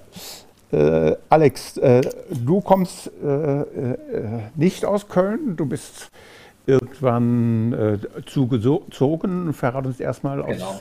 von wo du kommst, wo hast du deine Kindheit äh, erlebt und vielleicht magst du auch ein bisschen irgendwas über deine Kindheit und Familie erzählen. Ja, also ich komme ursprünglich aus Düsseldorf, bin dort groß geworden. Ähm, meine Mutter ist alleinerziehend, ich habe äh, einen marokkanischen Vater. Und ähm, ja, was gibt es da groß zu berichten? Ich war auf einer Grundschule Da war ich auf einer Realschule, dann auf dem Aufbaugymnasium und dann habe ich angefangen zu studieren. Äh, erst in Bochum, Geschichte und Latein tatsächlich, weil ich dachte, Lehramt sei eine gute Idee. Mhm. Dann habe ich aber relativ schnell gemerkt, doch keine gute Idee. Und habe dann äh, Geschichte und Germanistik studiert. Dann zwischendrin immer irgendwie nicht studiert. Ja, und dann bin ich irgendwie, ich habe vor sieben Jahren, sechs, sieben Jahren nach Köln gekommen. Und dann habe ja, mein, dann habe ich noch meine Ausbildung angefangen hier als Elektriker und dann habe ich mein Studium nochmal aufgegriffen und äh, ja, sitze jetzt an meiner Masterarbeit. Ausbildung abgeschlossen? Äh, nein. Nein, cool. nein. Ja, okay. Also ich meine. Äh, es war ein wilder Ritt. ja, ja. Man sammelt ja sehr viele Erfahrungen, wenn man sich in den verschiedensten Bereichen äh, ausprobiert halt. Also, weil ich gehe mal davon aus, nichts von dem Wissen, was du mitgenommen hast, war umsonst. Also äh, mhm. das mit dem Elektriker könnte ich jetzt mal im Hinterkopf behalten, aber ich weiß ja nicht, wie deine Fortschritte damals gegangen sind. Ähm, aber äh, ähm, wie gesagt, man nimmt immer was äh, mit, mit all dem, was man im Leben lernt halt. Ähm, ja, voll. Du bist äh, von Düsseldorf sozusagen über Umweg dann nach äh, Köln gekommen, aber äh, im Vorgespräch habe ich schon rausgehört, dass du äh, schon länger einen Bezug zu Köln hattest. Also du bist äh, ähm, schon, hast Freizeit auch schon zu deiner Zeit in, in Düsseldorf auch schon in Köln äh, verbracht. was kannst du genau. uns aus dieser Zeit erzählen? Und war das in Verbindung mit dem Studium oder war das also war das parallel gewesen oder war das mehr einfach, dass du im Prinzip äh, an den Wochenenden nach Köln gekommen bist oder wie man das? Ja, genau, eher das. Also ich mhm. habe in Essen gewohnt, dann als ich in Bochum studiert habe und ähm, in Essen war jetzt die Szene nicht, also war auch vorhanden, aber jetzt äh, es hat einen dann ja schon irgendwie nach Köln immer mal wieder gezogen und dann hat man sich mhm. in die S6 gesetzt, anderthalb Stunden und ist nach Köln gefahren. Und ich ja. habe das erste Mal feiern war ich vor zwölf Jahren wahrscheinlich in Köln. Mhm. Tatsächlich, ja. Da bewegen wir uns im Jahr. Äh, vor zwölf Jahren. ja, von vor zwölf Jahren. Ach so, Entschuldigung. Ja, ich, ach, jetzt, jetzt habe ich gut aufgepasst. Ja, also 2009. Habe ich ja, das richtig gerechnet? Genau, ja, ja, ja. ja. Mhm. Ähm, wie, wie hast du die Kölner Community so erlebt? Also wie, wenn du jetzt zurückblickst, ähm, sind, du bist in der Zeit gekommen, wo eigentlich schon, also ich als etwas älterer sage dann, äh, wo schon vieles ent sich entwickelt hatte, äh, äh, zum Beispiel es gab eine große Gastrozene, was immer so. Wie hast du Köln so als junger Mann erlebt? Ähm, ja, ich habe ja leider zum Beispiel das Schulz, habe ich ja gar nicht mehr mitbekommen. Mhm. Das äh, tut auch immer noch ein bisschen weh. Äh, und ich habe ja damals Köln gar nicht als junger Mann, sondern als junge Frau erlebt. Und war äh, vor allem in äh, Lesben-Kontexten unterwegs. Also das wäre dann sowas wie die Kisses and Lies äh, oder mal in der Blue Lounge. Mhm. Äh, zum CSD war man natürlich immer da. Ähm, Backstage Diaries vielleicht mal. Also das habe ich alles so mitbekommen. Aber auch, abgesehen von der Backstage Diaries hat es sich ja jetzt nie so großartig gemischt leider, die Szenen. Ja. Es war immer ja irgendwie eher so unter sich. Ja. Deswegen, von der schwulen Community habe ich leider nicht allzu viel mitbekommen, wenn dann auf dem CSD. Oder mal, wenn man an der scharfen Straße vorbeigegangen ist. Mhm. Ja, du hast es jetzt eben kurz schon äh, angerissen. Also du, du hast äh, ähm, im Prinzip dann schon seit Kindheit äh, das äh, Gefühl gehabt, dass du im falschen Körper bist? Oder wie würdest du das selber für dich bezeichnen? Ich, ich würde es jetzt nicht im falschen Körper bezeichnen. Ähm, ich fühle mich jetzt einfach so, wie ich jetzt bin, sehr wohl. Ja. Gemerkt habe ich das, glaube ich, so vor sieben Jahren. Vor sieben mhm. Jahren habe ich gemerkt, dass ich trans bin und dann auch so für mich entschieden, dass ich eine medizinische Transition machen möchte. Und das habe ich dann gemacht und ähm, ja. Jetzt bin es ich hier. Hat, äh, ja, es hat für uns äh, den Vorteil, weil wir ja hier über äh, äh Geschichte äh, sprechen, dass du das auch äh, für dich zum Thema gemacht hast in deinem ähm, Studium, in deinen ähm, ähm, Arbeiten. du hast, was ja naheliegend war, weil du eben auch gesagt hast, dass du in der lesbischen Szene unterwegs warst, hast du deine erste Forschungsarbeit im, äh, ähm, Frauenarchiv, nee, wie heißt das? Kölner Frauengeschichtsverein. Genau, genau, bei Irene Franken. Nicht, genau, Kölner Frauengeschichtsverein äh, gemacht. Äh, und äh, das, was du da erforscht hast, äh, ähm, ist ganz interessant und ich wusste da vorher auch noch nichts von. Ich habe das auch nur in der History-Ausgabe gelesen. Also History, vielleicht noch mal kurz zu erwähnen, ich weiß nicht, ob ich es eben schon mal gesagt habe, ist das äh, äh, Magazin, was viermal im Jahr vom Zentrum Schule Geschichte herausgegeben wird. Wenn ich das richtig äh, weiß, ist das so, wenn man Fördermitglied ist, bekommt man das wohl automatisch halt.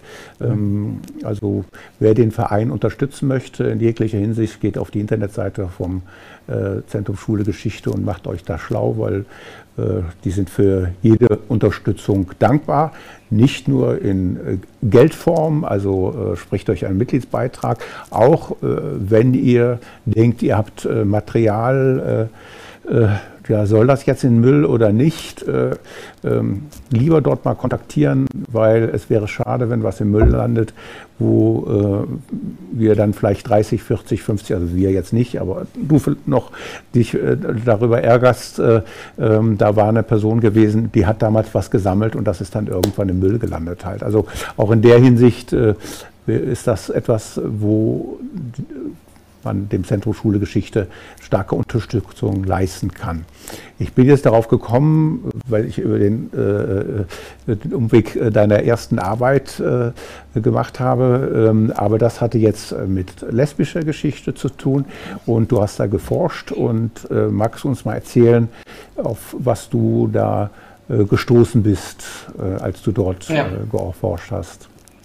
Genau, also ich äh, hatte dort mein Bachelorpraktikum und habe dann mich mal im Archiv umgeguckt und bin dann in irgendeiner Mappe auf den Begriff transsexuellen Problem gestoßen und fand es natürlich sehr interessant und bin dann natürlich auch erstmal zu Irene Franken gegangen und habe sie so gefragt, ob, ob sie da noch Erinnerungen dran hat und habe dann immer mehr Unterlagen dazu gefunden und dann darüber meine Bachelorarbeit geschrieben. Also der Fall war so, das war Ende der 70er, dass dort zwei transsexuelle Frauen Teil des, äh, des Frauenzentrums in der Eifelstraße war das, genau, mhm. äh, werden wollten. Und da gab es dann eine größere Diskussion und ähm, am Ende durften sie teilhaben, aber es sind 18 Frauen ausgetreten, die alle lesbisch waren.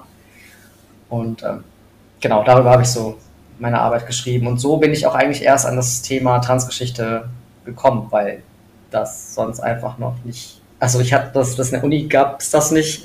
Mhm. Und ich hatte mich natürlich sehr gefreut, dass ich auf den Begriff gestoßen bin, weil es sich als Transperson oft so anfühlt, als sei man irgendwie geschichtslos. Aber ich habe, also als ich dann anfing, mich äh, damit zu beschäftigen, habe ich gemerkt, so, nee, das ist äh, ein Phänomen, das es schon immer irgendwie gab. Und ähm, ja, genau, dann habe ich angefangen, mich damit zu beschäftigen. Bist du auch, konntest du noch auf, rein. Konntest du auch noch auf Zeitzeugen stoßen äh, in diesem Zusammenhang oder äh, war das für dich jetzt nicht so von Bedeutung oder hat sich nicht ergeben? Ähm, ich habe ähm, also noch Interviews gehabt von 1994, glaube ich, die Irene Franken mit den Beteiligten oder Hauptbeteiligten, also Gertraud Müller zum Beispiel, die sagt einigen vielleicht was, hm. oder Claudia Pienel vielleicht auch, ähm, mit denen irgendwie auch mit Claudia Pienel noch äh, Kontakt gehabt. Genau, aber jetzt mit der, zum Beispiel mit einer von den beiden Transfrauen hatte ich jetzt äh, leider keinen Kontakt mehr. Ja. Ähm, wenn wir bei der Geschichte äh, bleiben, du hast äh, äh, selber auch uns, Jörg, es gibt ein Bild von zwei Zeitschriften, ich glaube beide in den 90ern, äh, äh, nee, 80ern sogar, ne? Warte mal, das eine ist, scheint hier von 1981 zu sein, ne? Dieses EZKU. Genau. Da steht ein. Das TS-Journal ist, genau, TS-Journal ist, glaube ich, der Nachfolger dann gewesen. Ja, das war so ein Magazin. Genau, ne? genau. Das waren beides Magazine mit, ich glaube, irgendwie Ex Auflage von ca. 500 Exemplaren. Ach doch. Und die habe ich jetzt, habe ich auch, also mich sehr darüber gefreut, die in CSG gefunden zu haben. Das ist auf jeden Fall mhm. auch sehr interessant. Äh, man lernt viel über so vor allem das Selbstverständnis von Transpersonen in den 80ern. Ja.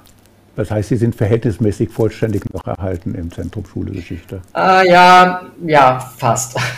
Okay, also das wäre auch nochmal ein Hinweis für welche, die ja. irgendwie im Keller noch alte Exemplare liegen haben. Bitte her damit, ja. Ja.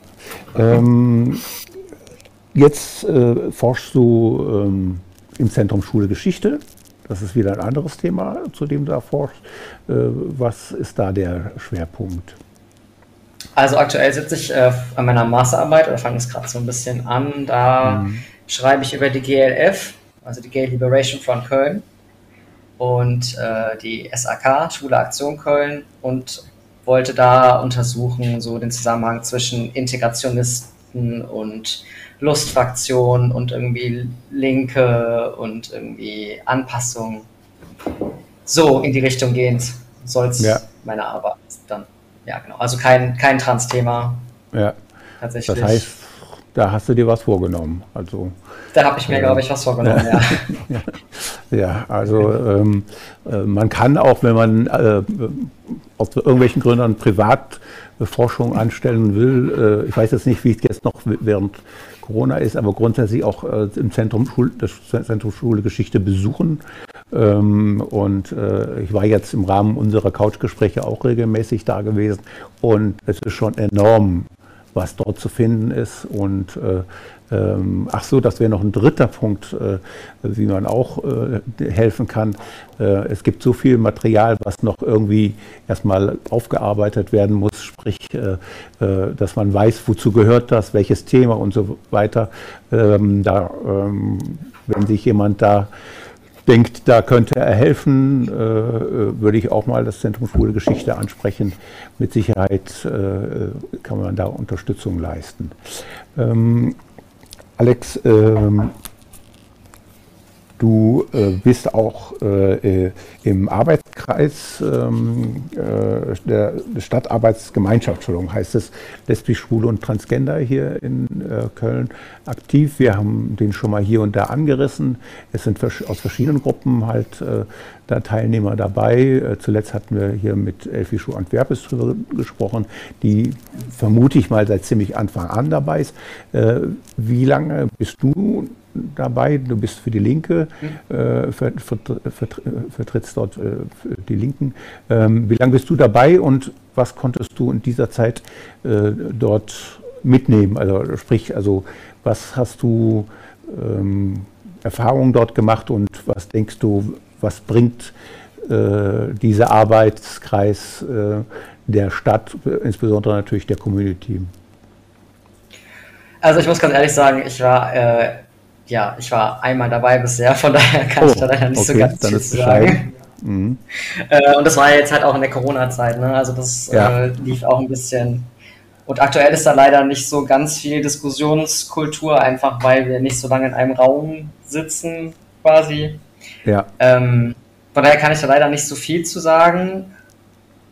Ja, leider nicht. Also, aber klar, ich halte das schon für, für ein wichtiges, äh, wichtiges Medium, weil so halt äh, Belange der Community äh, erst gehört werden. Es ist halt immer mhm. die Frage, ob alle Stimmen gehört werden. Das Gefühl, ja, hatte ich vielleicht nicht unbedingt, aber gut, das äh, gibt ja noch andere Kanäle, ne, wo mhm. man das machen kann.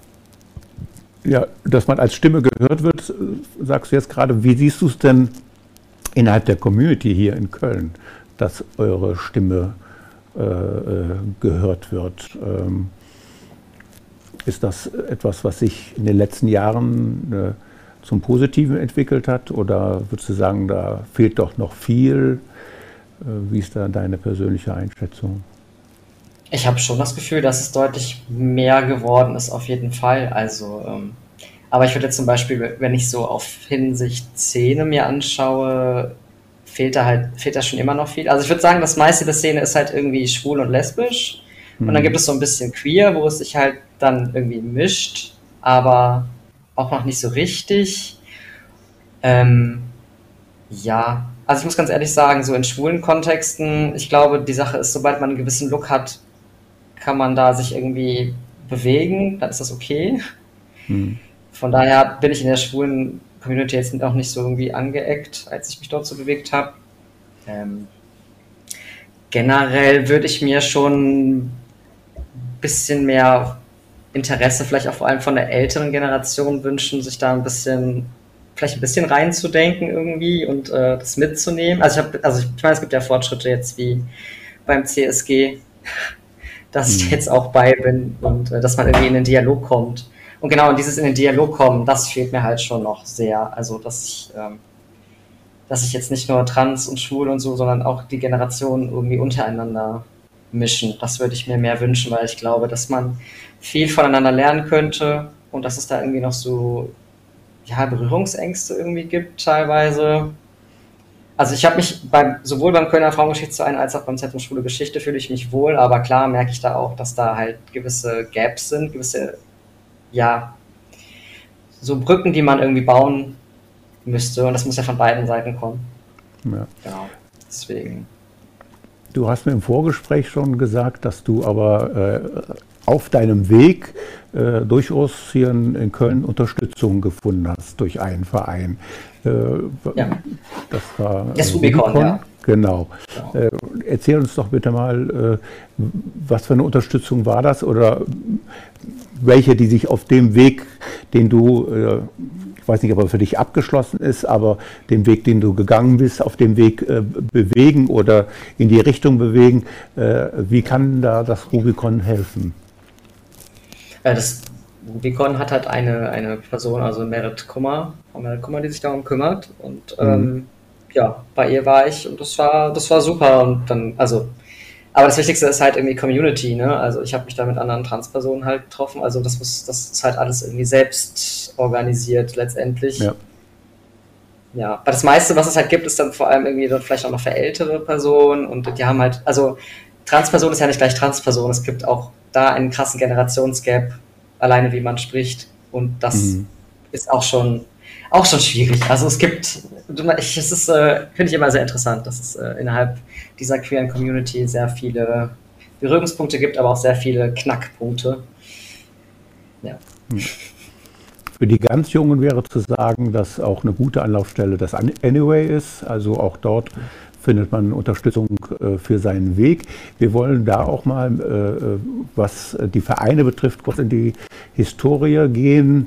Äh, es gibt, jetzt habe ich den DGTI, ich muss es kurz lesen, Deutsche Gesellschaft für Transsexualität und Intersexualität, ähm, schon, oh, jetzt habe ich es mir gar nicht aufgeschrieben, schon vor Ewigkeiten gegründet in den 60ern, glaube ich sogar schon. Bitte? Der DGTI? Ja. Ich meine, der hat sich, glaube ich, hat er sich nicht der, die Vorläuferorganisation, glaube ich, 95 Köln gebildet? Nee, Vielleicht reden wir von einem anderen DGTI. Ich weiß es Also ich meine, äh, im Prinzip wäre, da wäre auch sehr wenig äh, Helma Katrin äh, Alter. Also die hat äh, das gegründet und war äh, viele Jahre ähm, Vorsitzende äh, des DGTI gewesen und hat ähm, viel führt, viele Wege führen nach Köln, hat also, äh, ist, kommt aus Nürnberg, hat dann aber viele Jahre hier in Köln gelebt, also hier in Köln dann als Frau, in Nürnberg äh, damals als Mann, ist aber dann, weiß jetzt nicht, vor einigen Jahren äh, wieder nach Nürnberg äh, zurückgegangen. Ähm, da wäre es vielleicht dann auch nochmal was für einen Faktencheck. Oder Martin, kann er was dazu sagen? Nee, ne, glaube ich nicht. Da war jetzt gerade was dazwischen, ich dachte. Äh, das wäre sonst noch mal was für ein Faktcheck. Tut mir leid, äh, ich habe es mir jetzt nicht aufgeschrieben, wann es gegründet wurde. Aber ich meine, es wäre äh, doch weit vor den 90ern gewesen. Äh, äh, ähm, dann, also ich meine, äh, dass sie in den, ich glaube, irgendwie in den 60ern eine Selbsthilfegruppe in Nürnberg gegründet hat. Aber ich glaube, die, den großen Fachverband, so. ich glaube, das kam dann erst später. Ich glaube, das kam erst genau, in den 90ern. Da habe ich es her, genau der Vorläufer sozusagen schon in den 60ern. Ja, jetzt kommt es mir wieder in Erinnerung und äh, dann später ist äh, äh, auch unter verschiedenen Namen dann, glaube ich, ist dann irgendwann der Dachverband äh, daraus entstanden. Und es ist halt auch wichtig zu wissen, äh, äh, dieser Verband hat Beratungsstellen ganz über Deutschland verteilt. jetzt in Köln nicht, weil in Köln gibt es andere Anlaufstellen. Aber ähm, wer sich informieren möchte oder beraten lassen möchte, gibt es, wie gesagt, diese Anlaufstellen. Ähm, dann haben wir einen anderen Verein, äh, es gibt übrigens äh, viele Vereine, nicht nur diese zwei, die wir jetzt erwähnen. Wir haben einen anderen Verein, der heißt Transmann. Dazu haben wir äh, auch ja, nur ein Bild. Die haben äh, damals ihr 15-jähriges äh, gefeiert. Und äh, da ist halt äh, wichtig äh, zu wissen, dass 1989 es gab halt zwei Gruppen. wir sind jetzt wieder in Köln, einmal im Stollwerk und einmal im Schulz. Ich weiß nicht, ob du diese Geschichte auch so ein bisschen äh, äh, mitbekommen hast. Äh, die haben sich dann irgendwann gesagt, lasst uns doch mal zusammensetzen und äh, ähm, haben dann einen Stammtisch sozusagen gegründet und aus dem ist dann äh, zehn Jahre später, also 1999, ist dann dieser Verein äh, Transmann äh, entstanden, sitzt aber heute nicht mehr in Köln, sondern sitzt heute in Nürnberg und äh, wer sich sonst informieren will, es gibt also noch, wie gesagt, weitere, äh, in Berlin mit Sicherheit gibt es auch noch mal was Eigenes, kann ich mir gut vorstellen. Ähm, dann äh, kann man sich im Internet ja heutzutage sehr gut informieren, ähm, wie, wie man Unterstützung finden äh, kann auf seinem Weg halt. Ähm, ja. Ich würde eigentlich, weil wir haben äh, noch so zwei, drei Themen, äh, wo Martin auch was dazu sagen kann, äh, würde ich Martin gerne wieder mit dazu nehmen. Also bildlich kommt er auch, genau da, ja. Ähm, und zwar, äh, es gab äh, in Köln eine äh, einen äh, äh, sehr, sehr verhältnismäßig bekannten äh, Transmann. Dazu haben wir auch äh, diese, diese, ähm, dieses Bild äh, nochmal an den Jörg. Frag mich jetzt, wie es heißt. Bitte? Welches meinst du jetzt? Nee, ist kein Foto, ist äh, ähm,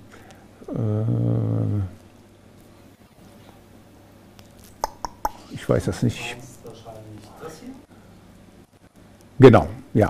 ja. Ne? Genau, also ich weiß nicht, ob ihr beide was dazu sagen kannst. Äh, ähm, Martin, du ja mit Sicherheit, weil das äh, äh entstammt aus euren äh, ähm, Archiven und äh, ist auch von euch so zusammengestellt worden. Diese, das ist eine vierseitige Broschüre, glaube ich, oder sowas ähnliches. Ja, also die, die Forschung, die gehört zu dem Projekt von Erwin Inet-Pannes, den wir vorhin auch erwähnt hatten, mit dem mhm. Kaiserreich-Buch. Äh, äh, und ähm, ja, das ist interessant. Also die Geschichte, ich weiß nicht, wie weit ihr das jetzt da so lesen könnt, die Gesch Geschichte ist insofern interessant, als äh, eben behördlicherseits das erlaubt wurde. Also es gibt einen, die nennen das hier einen Transvestiten-Reisepass, also dass eben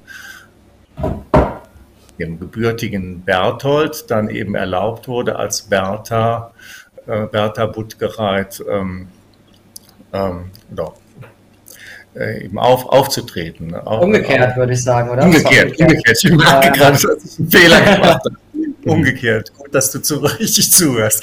Genau, also umgekehrt. Äh, dass, ähm, dass das eben von der, dass das eben nicht unter, unter das, das Thema der Verfolgung sei es 175 oder sonst etwas, öffentliches Ärgernis oder sowas fiel, sondern dass, das, dass du das, ja, letztlich ist es natürlich eine, eine Art Stigmatisierung, weil es unter medizinischen Kategorien behandelt wird, aber immerhin, es hatte dann doch als die, die Folge, dass, dass äh, dieser, dieser Mensch dann eben so, so leben, so öffentlich leben konnte, wie, wie er sie das gerne wollte.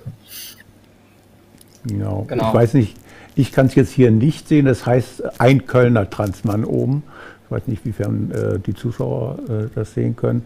Und äh, ganz unten steht ja dann nochmal, dass äh, äh, ähm, er wohl äh, dann bis in die 80er Jahre in Kölner Telefonbüchern nachweisbar war. Ne? Aber als Zeitzeuge ist. Haben wir, haben wir nicht. Nein, haben wir nicht. Ne? Genau. Vor unserer Zeit. Ja. Ich meine, diese Transvestitensteine waren ja, also das war ja gar nicht so selten, dass sie ausgestellt wurden. Ne? Das war ja so auch von Markus Hirschfeld mit initiierte Sache. Das ist mhm. jetzt nichts äh, Köln-spezifisches gewesen oder so. Ne? Also da finde ich, merkt man halt schon, wie, wie lange das Thema irgendwie schon irgendwie da ist. Ja. Ähm, wir haben noch äh, ein anderes Bild ähm, von, es gab damals, äh, glaube ich, auch in den 20er, 30er Jahren diese Zeitschrift äh, ähm, äh, Alex, Helf, ah, da, das dritte Geschlecht, genau. Genau. Ja. Und ähm, das ist jetzt hier, das ist ein Reprint, also ich weiß gar nicht, äh, habt ihr in eurem Archiv, äh, Martin, auch noch Originale dieser Zeitschrift oder nur dieses, gibt es nur dieses. Buch? Weiß ich, nee. weiß ich jetzt nicht, ja gut, um Gottes Willen spät. Wir haben kein Original, da bin ich mir ziemlich sicher. Ah, okay. Mhm. Also in dem Buch steht schon, dass es extrem schwer, schwer war, für Rainer Herrn irgendwie dran zu kommen, von daher, ja. Ja, mhm. ja. Hätte den Reprint gemacht. Dazu gibt es eine Rückseite, äh, also, das, also insgesamt, hast du die Rückseite auch, Jörg? Oder? Nee, hast du nicht, okay. Ähm, könnt ihr zu der äh, Zeitschrift an sich noch ein bisschen was erzählen? Das war, ist ja schon recht, recht früh. Ähm, genau. Genau das, also jetzt in dem Buch sind es äh, fünf äh, Hefte, die äh, da, äh, da, dargestellt werden. Mhm. Ähm, ja. Du hast ja eben auch Magnus Hirschfeld schon erwähnt, halt. Äh, ja, genau. Genau. Das ist, äh, ja genau, von steht ja da von also 30 bis 32, fünf Ausgaben erschienen. Äh, ich glaube, also parallel auch irgendwie von hier, wie ist der Friedrich Ratzewald, genau, der ja auch äh, die Zeitschriften Die Freundin zum Beispiel rausgebracht hat, also Lesbenzeitungen vor allem. Und es ist auch so gewesen, dass in Lesbenzeitungen oft äh, irgendwie so Extrateile von für Transvestiten waren. Also damals waren es halt Transvestiten oder Transvestitinnen, gab es natürlich auch.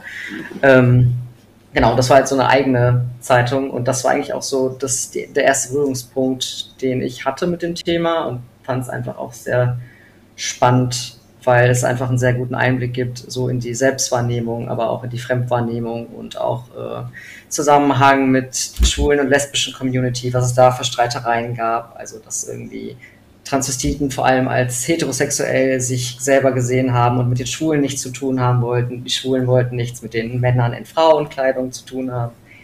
Ja, genau. Das war äh, irgendwie, äh, ja, die Probleme gab es damals schon.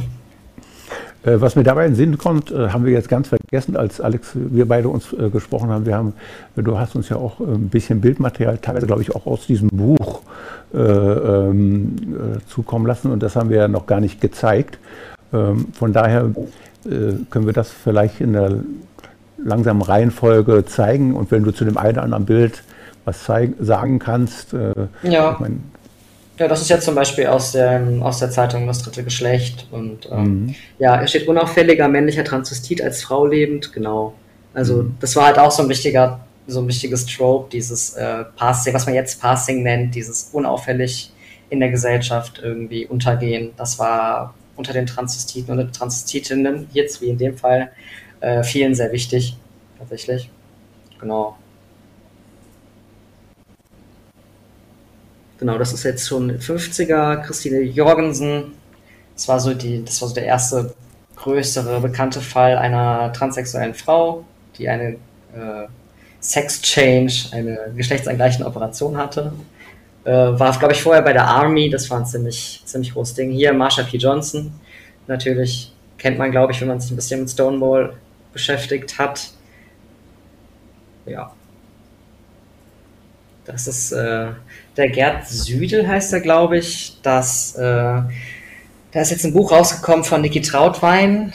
Niki Trautwein ist so, der äh, gehört das ähm, Transarchiv in Berlin, das Deli Elbe Archiv, und sie hat ein Buch rausgebracht über diesen Transmann, äh, der schon in den 70er, 60er, 70ern äh, ja, viel aktiv war und äh, Organisationen gegründet hat. Sehr interessant, weil es vor allem also selten deutsche Geschichte gibt das ist Lou Sullivan.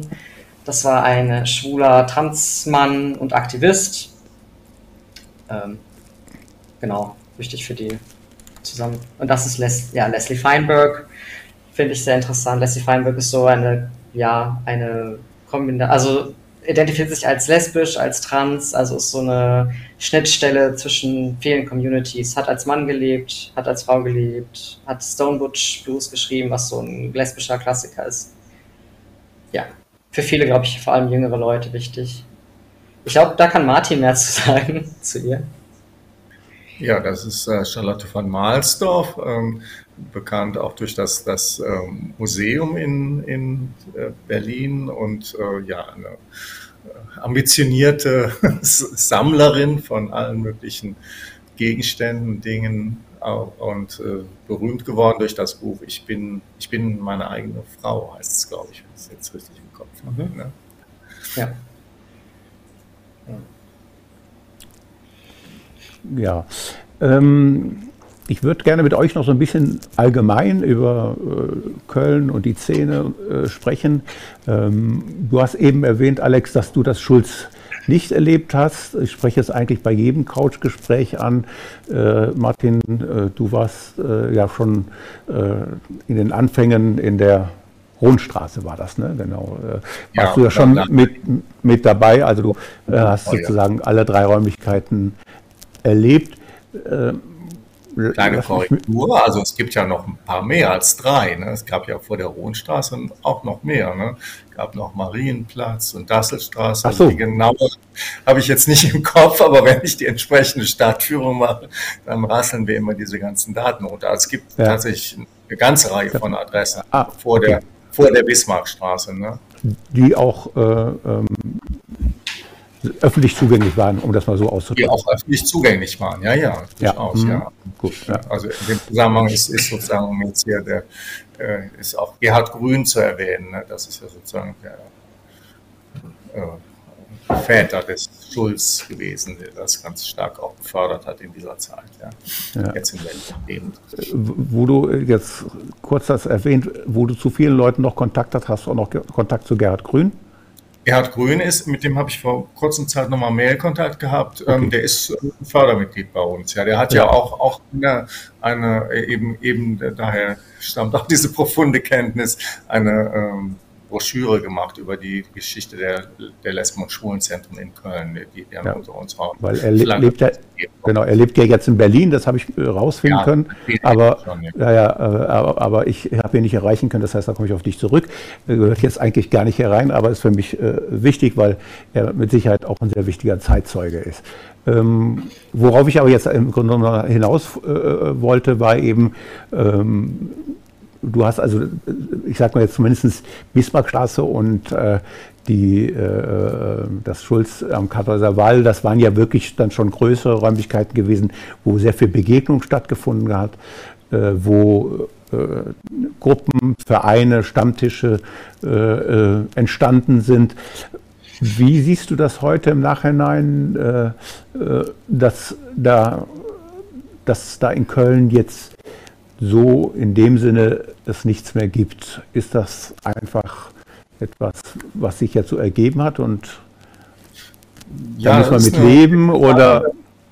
Interessante Frage, die, die, die natürlich auch viel diskutiert worden ist. Also ich persönlich würde jetzt auch sozusagen, je, je, je mehr das in die Vergangenheit rückt, auch sozusagen sagen, dass das, dass das eigentlich seine Zeit gehabt hat. Ähm, das heißt, ähm, diese Schulen oder später Schulen und Lesbenzentren äh, ab der Bismarckstraße sind ja, so etwas salopp gesagt, so eine Art Durchlauferhitzer sozusagen, um, um in die Szene zu kommen. Für, gerade jetzt mhm. so für mich auch in meiner persönlichen Geschichte war das ein Ort, wo ich mich jetzt eher hingetraut habe, als in irgendwelche düsteren Lokale oder so etwas. Nicht? Das hat sich eben sozusagen durch die, durch, durch Veränderungen von, von Coming Out ähm, völlig verändert. Also A, weil das alles viel, viel jünger ist, äh, viel jünger sich abspielt heute und B, ähm, weil natürlich auch durch das, das Internet völlig andere Zugangsmöglichkeiten sind. Das ist das eine. Das andere ist, dass es eine ganz starke Diversifizierung der Szene gegeben hat. Ne? Ihr hattet ja in einem der früheren Couchgespräche hier auch die, die Chöre mit, mit Steve Nobles und, und Thorsten Besser. Das ist ein Beispiel dafür, dass damals gab es halt nur einen Chor, die Triviatas, und heute gibt es eben viele verschiedene. Nicht? Und diese ganzen Institutionen, die würde, würden wir gar nicht mehr unter einem ein Dach äh, bekommen, weil es einfach zu, zu viel ist. Ne? Es ist einfach ja. viel zu viel äh, das, das passt sozusagen auch quantitativ äh, gar nicht mehr. Und zum, und zum, zum Letzten, ich meine, ganz weg ist es ja nicht. Es gibt ja eben, das hast du ja eben in einem anderen Zusammenhang schon erwähnt, das Anyway und dann darüber hinaus ist das Rubicon zu erwähnen. Das sind ja im Prinzip die beiden ähm, Fortsetzungen oder, oder Ausflüsse der, der, des, des, der alten, des alten GLF Sozialwerks gewesen. Und ähm, die führen ja auf einer gewissen Art und Weise auch Zentrumsarbeit fort. Ne? Also insbesondere das Anyway. Ne? Das spielt ja eine ganz ja. große Rolle irgendwie als, als Anlaufstelle. Ne? Und die übrigens auch, mit denen wir auch übrigens auch schon Projekte zusammen gemacht haben und haben zweimal schon auch Veranstaltungen bei denen gemacht, um sozusagen die, das Thema der Geschichte da auch so ein bisschen reinzubringen. Sind auch ganz aufgeschlossen dafür. Mhm. Ich muss dazu sagen, es gibt ja noch das Q, was sich letztes Jahr gebildet hat in der Bayernstraße. Also das sieht sich, glaube ich, so ein bisschen als queeres, queer-feministisches Zentrum. Ich glaube, es hat halt vor allem den Schwerpunkt auf äh, Flinter-Personen Deswegen ist es vielleicht jetzt noch in gewissen Kreisen nicht so bekannt, aber das ist auf jeden Fall ein Raum, wo es solche, ja, solche Vernetzungen und Begegnungen irgendwie gibt aktuell. Genau, das wollte ich noch erwähnt haben. Es wäre natürlich mhm. schön, wenn sich das irgendwie auch mischen könnte und es da Veranstaltungen geben könnte, vielleicht mit mehreren Communities. Aber du hast eben selber gesagt, Alex, dass du es schade findest, dass, dass Schulz nicht mehr erlebt hast. Ist das jetzt einfach weil du da gerne mal äh, drin gewesen wärst? Oder äh, ist das schon, was du sagen kannst, äh, dass aus Erzählungen du denkst, dass da vielleicht doch irgendwas in der Stadt fehlt? Ja, ich finde schon. Also ich finde, wie ich eben auch meinte, dieses Inter, also dieses äh, die Generationenvermischung, das fehlt mir halt sehr. Ich mhm. glaube, das wäre wichtig, da einen Austausch irgendwie zu finden, weil ich das Gefühl habe, dass die Generationen so ein bisschen aneinander vor, also das ist, glaube ich, bei jedem Generationsding immer so, dass es irgendwie schwierig ist. Aber das würde ich mir wünschen und ich würde mir wünschen zum Beispiel für, ich weiß nicht, jetzt die Treffpunkte haben alle mit Alkohol zu tun, vielleicht ein Treffpunkt, wo kein Alkohol unbedingt getrunken wird, wo einfach mehrere Leute sich irgendwie wohlfühlen können. Und das finde ich halt zum Beispiel in so Kneipen oder so, das ist ja keine Community-Bildung, das ist ja, also auch bis zu einem gewissen Grad, aber es ist ja jetzt irgendwie ja, ich würde mir da schon, ich würde mir da schon noch einen Raum wünschen, wo man irgendwie zusammenkommt. Das vielleicht auch irgendwie ein bisschen politischer ist, weil das ist auch so eine Sache, die mir fehlt. Es ist irgendwie so, jetzt gibt es die Ehe für alle und alles ist cool. So, nee, irgendwie letztens wurde das, die Reformation des transsexuellen Gesetzes abgelehnt. So, und irgendwie ist immer noch irgendwie das vor allem, also dass irgendwie viele POCs sich nicht wohlfühlen in queeren Räumen, weil sie Diskriminierung erfahren. Und ich finde, das sind alles wichtige Themen, die irgendwie besprochen werden müssten in einem ja, in einem Raum, wo man das machen kann. Ja, mhm. Ein anderes Thema, äh, Martin hat es ja ganz am Anfang angesprochen, äh, wir hätten ja heute normalerweise CSD-Parade. Ähm, den CSD an sich, äh, Martin, bei dir gehe ich davon aus, dass du ihn seit 91 äh, kennst und vielleicht auch ein paar von den Vorläufern, weiß ich jetzt nicht. Und äh, Alex, äh, bei dir sind es dann auch jetzt, äh, wie viele Jahre, neun Jahre? War das auch das mit den neun Jahren? Oder? Jetzt in Köln ja auch so seit zehn, zehn zwölf zehn Jahre, ja. Jahre. Ja, ja, zwölf Jahre waren das vorhin, genau. Ähm, was, fange in dem Fall mal mit dir, Alex, an. Äh, was ist das für eine Entwicklung, die du da jetzt, seitdem du es kennst, äh, erkennen konntest? Also, ähm, was die Außenwirkung betrifft, also sprich jetzt ähm, wie es aufgenommen wird, äh, was die Beteiligung betrifft. Äh, wie sind deine Eindrücke, was die Entwicklung des CSDs in den letzten 10, 12 Jahren mhm. für dich entwickelt hat? Ja, ich habe ja leider die Zeit davor nicht mitbekommen, aber da hat mhm. sich, glaube ich, schon so eine starke Kommerzialisierung rausgearbeitet. Also ich glaube vor allem so in den 90ern, dass es einfach krass wurde und das war halt auch dann in den 2000 als ich dann mal dazu kam. Also krass, fand ich. Also die meisten Wagen waren halt irgendwie Deutsche Bank oder was weiß ich. Und ich habe das Gefühl, dass es so die letzten, weiß ich nicht, drei, vier Jahre wieder ein bisschen politischer wird. Also ich meine, es gibt ja auch den alternativen CSD ein paar Tage vorher oft, wo auch ein paar tausend Leute hinkommen mittlerweile. Und ähm, da habe ich schon das Gefühl, dass langsam wieder so ein Gefühl dafür aufkommt, dass wir irgendwie, dass es immer noch irgendwie politische Themen sind dass nicht alles cool ist und dass das mhm. irgendwie laut auf die Straße getragen werden muss. Und ich habe schon das Gefühl, dass da gerade so ein, so ein kleiner Wandel stattfindet. Jetzt wurde ja auch viel über so äh, hier Pink Capitalism und so gesprochen, äh, was ja vor ein paar Jahren auch nicht Thema war. Also das finde ich schon mal sehr cool. Und generell habe ich das Gefühl, dass es halt schon auch bunter wird. Ne? Also dass irgendwie jetzt nicht nur, was ja auch wichtig ist, dass die äh, Schwulen oben ohne äh, auf ihren Wagen tanzen, aber dass es halt nicht nur das ist, sondern dass es halt irgendwie, dass es einfach ein bisschen vielfältiger wieder wird. Habe ich das Gefühl, mhm. dass ich dabei bin, ja. ja. Martin, du ja, also ich habe sozusagen zwei, zwei Blicke darauf. Einmal einen, einen mhm. wie soll ich sagen, professionellen oder organisationsmäßigen Blick. Wir haben ja ganz am Anfang, du hast jetzt eben auch die 90er angesprochen, haben wir das mal angefangen, dass wir als Schule Geschichte da einen Stand gemacht haben. Das war damals, äh, hat uns dann irgendwann überfordert und auch war dann nicht mehr im Verhältnis zum, zum Erfolg. Wir haben es dann später wieder, wieder angefangen und haben das jetzt also in den letzten Jahren eigentlich dann auch immer betrieben in der, ähm, in der Straße, da war kurz vor der Philharmonie, also relativ am Ende des, wenn man von unten guckt, des Straßenfestes mit, mit unterschiedlichem Erfolg. Also es ist äh, sehr, sehr, äh, man steht halt, das hast du Alex ja gerade auch äh, ausgeführt, sozusagen Stichwort Kommerzialisierung dazwischen irgendwelchen rein kommerziellen Ständen, aber andererseits gibt es halt doch dann auch Leute, die, die dann anzukommen und, und, und interessiert sind und es gibt halt immer auch irgendwelche Gespräche. Es gibt natürlich nicht so wahnsinnig viel äh, ähm, Dinge, die werden da jetzt los wird, weil die Leute wollen dann auf dem Straßenfest jetzt auch nicht unbedingt Papiere mit sich, mit sich herumschleppen, aber mhm.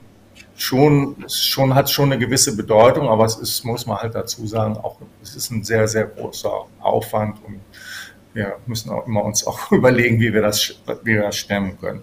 Für mich persönlich ähm, ist es, äh, ist der CSD halt auch immer sehr stark sozusagen von den, von, von den Dingen geprägt, natürlich, die ich selber wahrnehme. Das ist also am CSD Samstag normalerweise der Empfang. Dann habe ich Regelfall einen Termin mit einer Stadtführung. Da bin ich ja dann auch im Gespräch mit einzelnen Menschen. Ähm, Wenn es möglich ist, gehe ich auch zum CSD-Gottesdienst in der Antoniterkirche. Und das sind eigentlich drei Highlights für mich. Dann ist, damit ist mein Tag dann im Prinzip auch jedenfalls der Samstag gefüllt. Und das sind dann auch sozusagen andere Wahrnehmungen als jetzt Menschen, die dann irgendwie ähm, auf, der, auf der Bühne tanzen oder, oder, oder sich ab, ab 4 äh, Uhr die Kante geben mit, mit Bier. Also das ähm, ich will das jetzt nicht, nicht äh, bewerten, aber so, es gibt halt sehr, sehr unterschiedliche Wahrnehmungen, wie man, wie man CSD ähm, erleben kann. Und insofern, ja, sind das eben zwei Facetten, die ich, die ich sozusagen da für mich immer mitnehme. Ähm, Alex, ich wollte noch eins ansprechen. Ich weiß nicht, ob Martin, du da auch was zu sagen kannst. Äh, du studierst ja hier in Köln. Und ähm, äh, es gibt natürlich äh, an der Uni Köln auch, äh, äh ich komme jetzt nicht drauf, wie es heißt, äh, ähm, eine eine Gruppierung, die äh, sich für Lesben, Schwulen, ich weiß nicht, ob, ob Transgender auch mit dazu gehört, äh, engagieren. Äh, Martin, du kannst mir wahrscheinlich äh, gerade helfen, wie die sich nennen. Ich komme jetzt gerade nicht auf den Namen. Weißt du, was ich meine? Den, die auch früher die Rosa Feten gemacht haben und äh, Bitte? Ach, Asta. Asta, ja. genau, ja, ja, genau. Äh, das Lusk. Lusk. Ja. Hast du äh, äh, Kontakt mit denen? Äh, hast du da irgendwelche Erfahrungen äh, sammeln können, äh, weil, weil du dort studierst? Oder ist das etwas, was an dir vorbeigegangen ist? Ähm, also vom Lust habe ich auf jeden Fall äh, schon was mitbekommen. Da war ich, glaube ich, am Anfang meiner Uni-Zeit in Köln auch ein bisschen aktiv.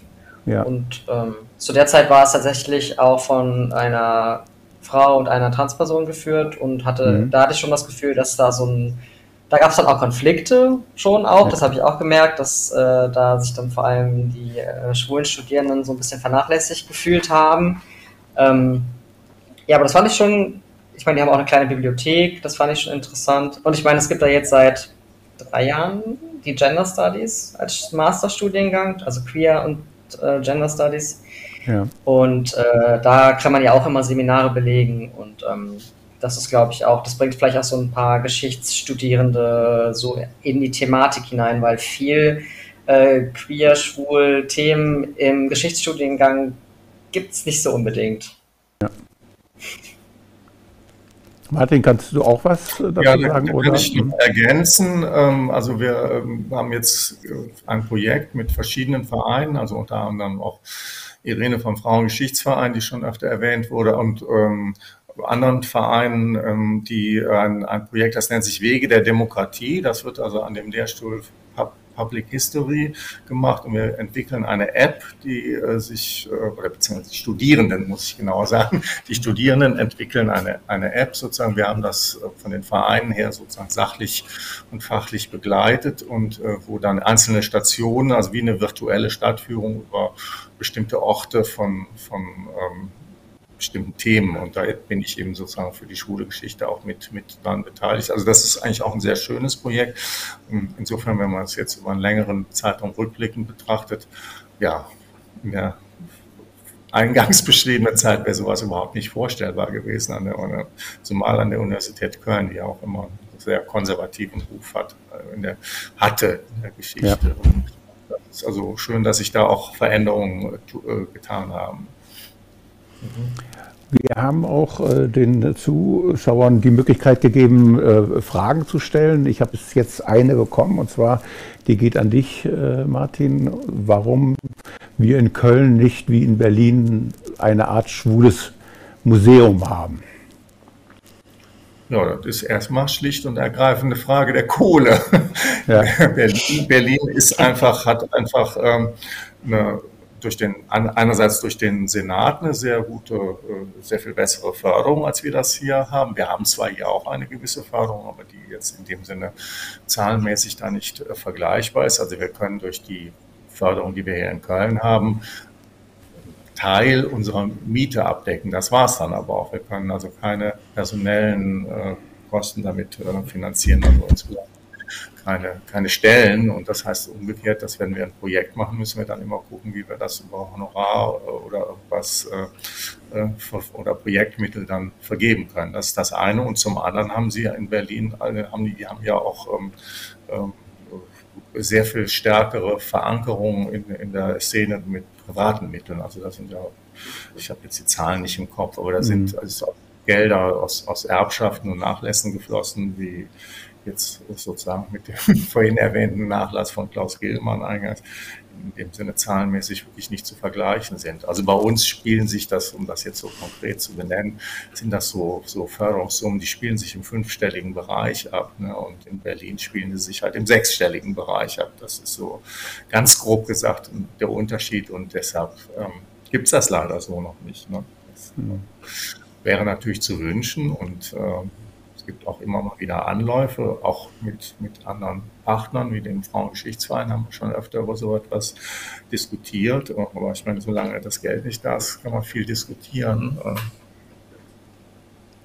Ja. Ich äh, blicke mal gerade zu Jörg rüber. Gibt es noch weitere äh, Fragen? Nicht. Ja, also ähm, ich habe, was meine Karten betrifft, äh, soweit alles äh, besprochen. Ich weiß nicht, ob euch jetzt noch was am Herzen liegt, weil wir gerade jetzt äh, die Gelegenheit haben. Vielleicht etwas, was ich jetzt noch nicht gefragt habe, wo aber denkt, das ist wichtig oder wenn ihr irgendwas noch sagen wollt, was äh, wir jetzt über die Zukunft äh, denkt, äh, was sich da noch tun sollte, um noch weitere Veränderungen zum Positiven erreichen zu können. Wollt ihr da noch so Abschlussworte sagen oder wie sieht das bei euch aus? Also ich kann nur äh, da sozusagen nochmal das zitieren, was Alex gerade äh, gesagt hat. Das ist eben, er hat ja einige inhaltliche Impulse gerade reingebracht. Da bin ich auch sehr froh darüber, dass es da sozusagen die Debatte weitergeführt wird und zugespitzt wird. Ähm, was jetzt Fördermöglichkeiten angeht, hast du ja, Jürgen, dankenswerterweise auch schon erwähnt, dass wir natürlich auch offen sind für Fördermöglichkeiten. Ja, mehr kann ich jetzt im Moment noch nicht sagen. Wir haben jetzt natürlich jetzt Corona-bedingt auch noch nicht so ganz klare Agenda, was jetzt, was jetzt als nächstes passiert, weil das jetzt einfach wirklich ein Jahr lang brach lag. Wir sind jetzt erstmal dabei, nochmal diese vorhin erwähnte Ausstellung sozusagen auf Wanderschaft zu schicken. Und, ähm, ja, wie es dann weitergeht, wird die, wird die Zeit weisen. Also von meiner Seite aus vielen Dank äh, euch für die Einladung und äh, auch nochmal an den Mann im Hintergrund, Jörg. Wir hatten ja auch gestern nochmal das Vergnügen, uns persönlich zu sehen, hatten ein hybrides Modell sozusagen. Ich hoffe, dass es dann auch in nächster Zeit nochmal wieder, du hast es ja auch eben angesprochen, Jörg, nochmal dann auch Veranstaltungen in, in Live gibt. Alex, ja, ich, deine Schlussworte. Also ich äh, kann mich ja nur an äh, Leute richten, die auch einfach. Also ich würde mich freuen, wenn mehr äh, Leute ins CSG kämen, die auch Bock hätten, das vielleicht. Also das Thema Schwul ist sehr wichtig, aber ich würde mir wünschen, dass es, und ich meine, es gibt ja jetzt die ersten Schritte dorthin mit der Transabteilung und so, dass es ein bisschen äh, vielfältiger wird, weil ich glaube, dass wir davon alle profitieren, wahrscheinlich auch geldtechnisch. Also ich würde mir wünschen, dass es da einfach auch ein bisschen äh, butter wird und ähm, sonst auch von mir vielen Dank. Fand sehr schön. Ähm, äh, wenn ich das ja. richtig verstanden habe, sei dann zu erwähnen, dass du äh, ja äh, die Person bist, die im Zentrum Schule Geschichte diesen Bereich äh, aufbauen möchtest. Ne? Das ist richtig so. Ne? Da, äh, also du forschst nicht nur, sondern du leistest da auch äh, im Zentrum Schule Geschichte Unterstützung. Ja, genau. Es ist jetzt angedacht, ja. Ja, gut. Ja, dann bedanke ich mich vielmals bei euch beiden. Es war sehr informativ und äh, wir haben wirklich einiges aus der schwulen oder äh, queeren Geschichte gehört, ähm, was äh, doch auch weiter zurückliegt, also was wir nicht nur aus persönlichen Erfahrungen oder ihr nicht, aus, nur, nicht nur aus persönlichen Erfahrungen erzählt habt, sondern äh, was ihr aufgrund eurer Tätigkeit äh, äh, im Zentrum Schule Geschichte und äh, so weiter ähm, erfahren habt, äh, mitteilen konntet. Und das, glaube ich, ist auch nochmal eine andere Sichtweise auf die Geschichte und hoffe ich, dass das unseren Zuschauern ähm, auch gefallen hat und dass sie wir deren Wissen bereichern konnten. Vielen Dank nochmal an euch beide, lieber Martin, lieber Alex. Und äh, ich sage dann mal auf nächstes Mal dann irgendwo auf dem Kölsch, würde ich mich freuen. Oder ich weiß nicht, ob du, äh, du anti-alkoholisch bist, dann kannst du auch ohne. Kölsch ist gut, Kölsch ist gut. Alt gibt es ja nicht, ne? nee. ja, dann müssen wir nach Düsseldorf ausweichen. Okay, gut. Bis dann, alles Gute, ne? Jo, tschüss. Tschüss.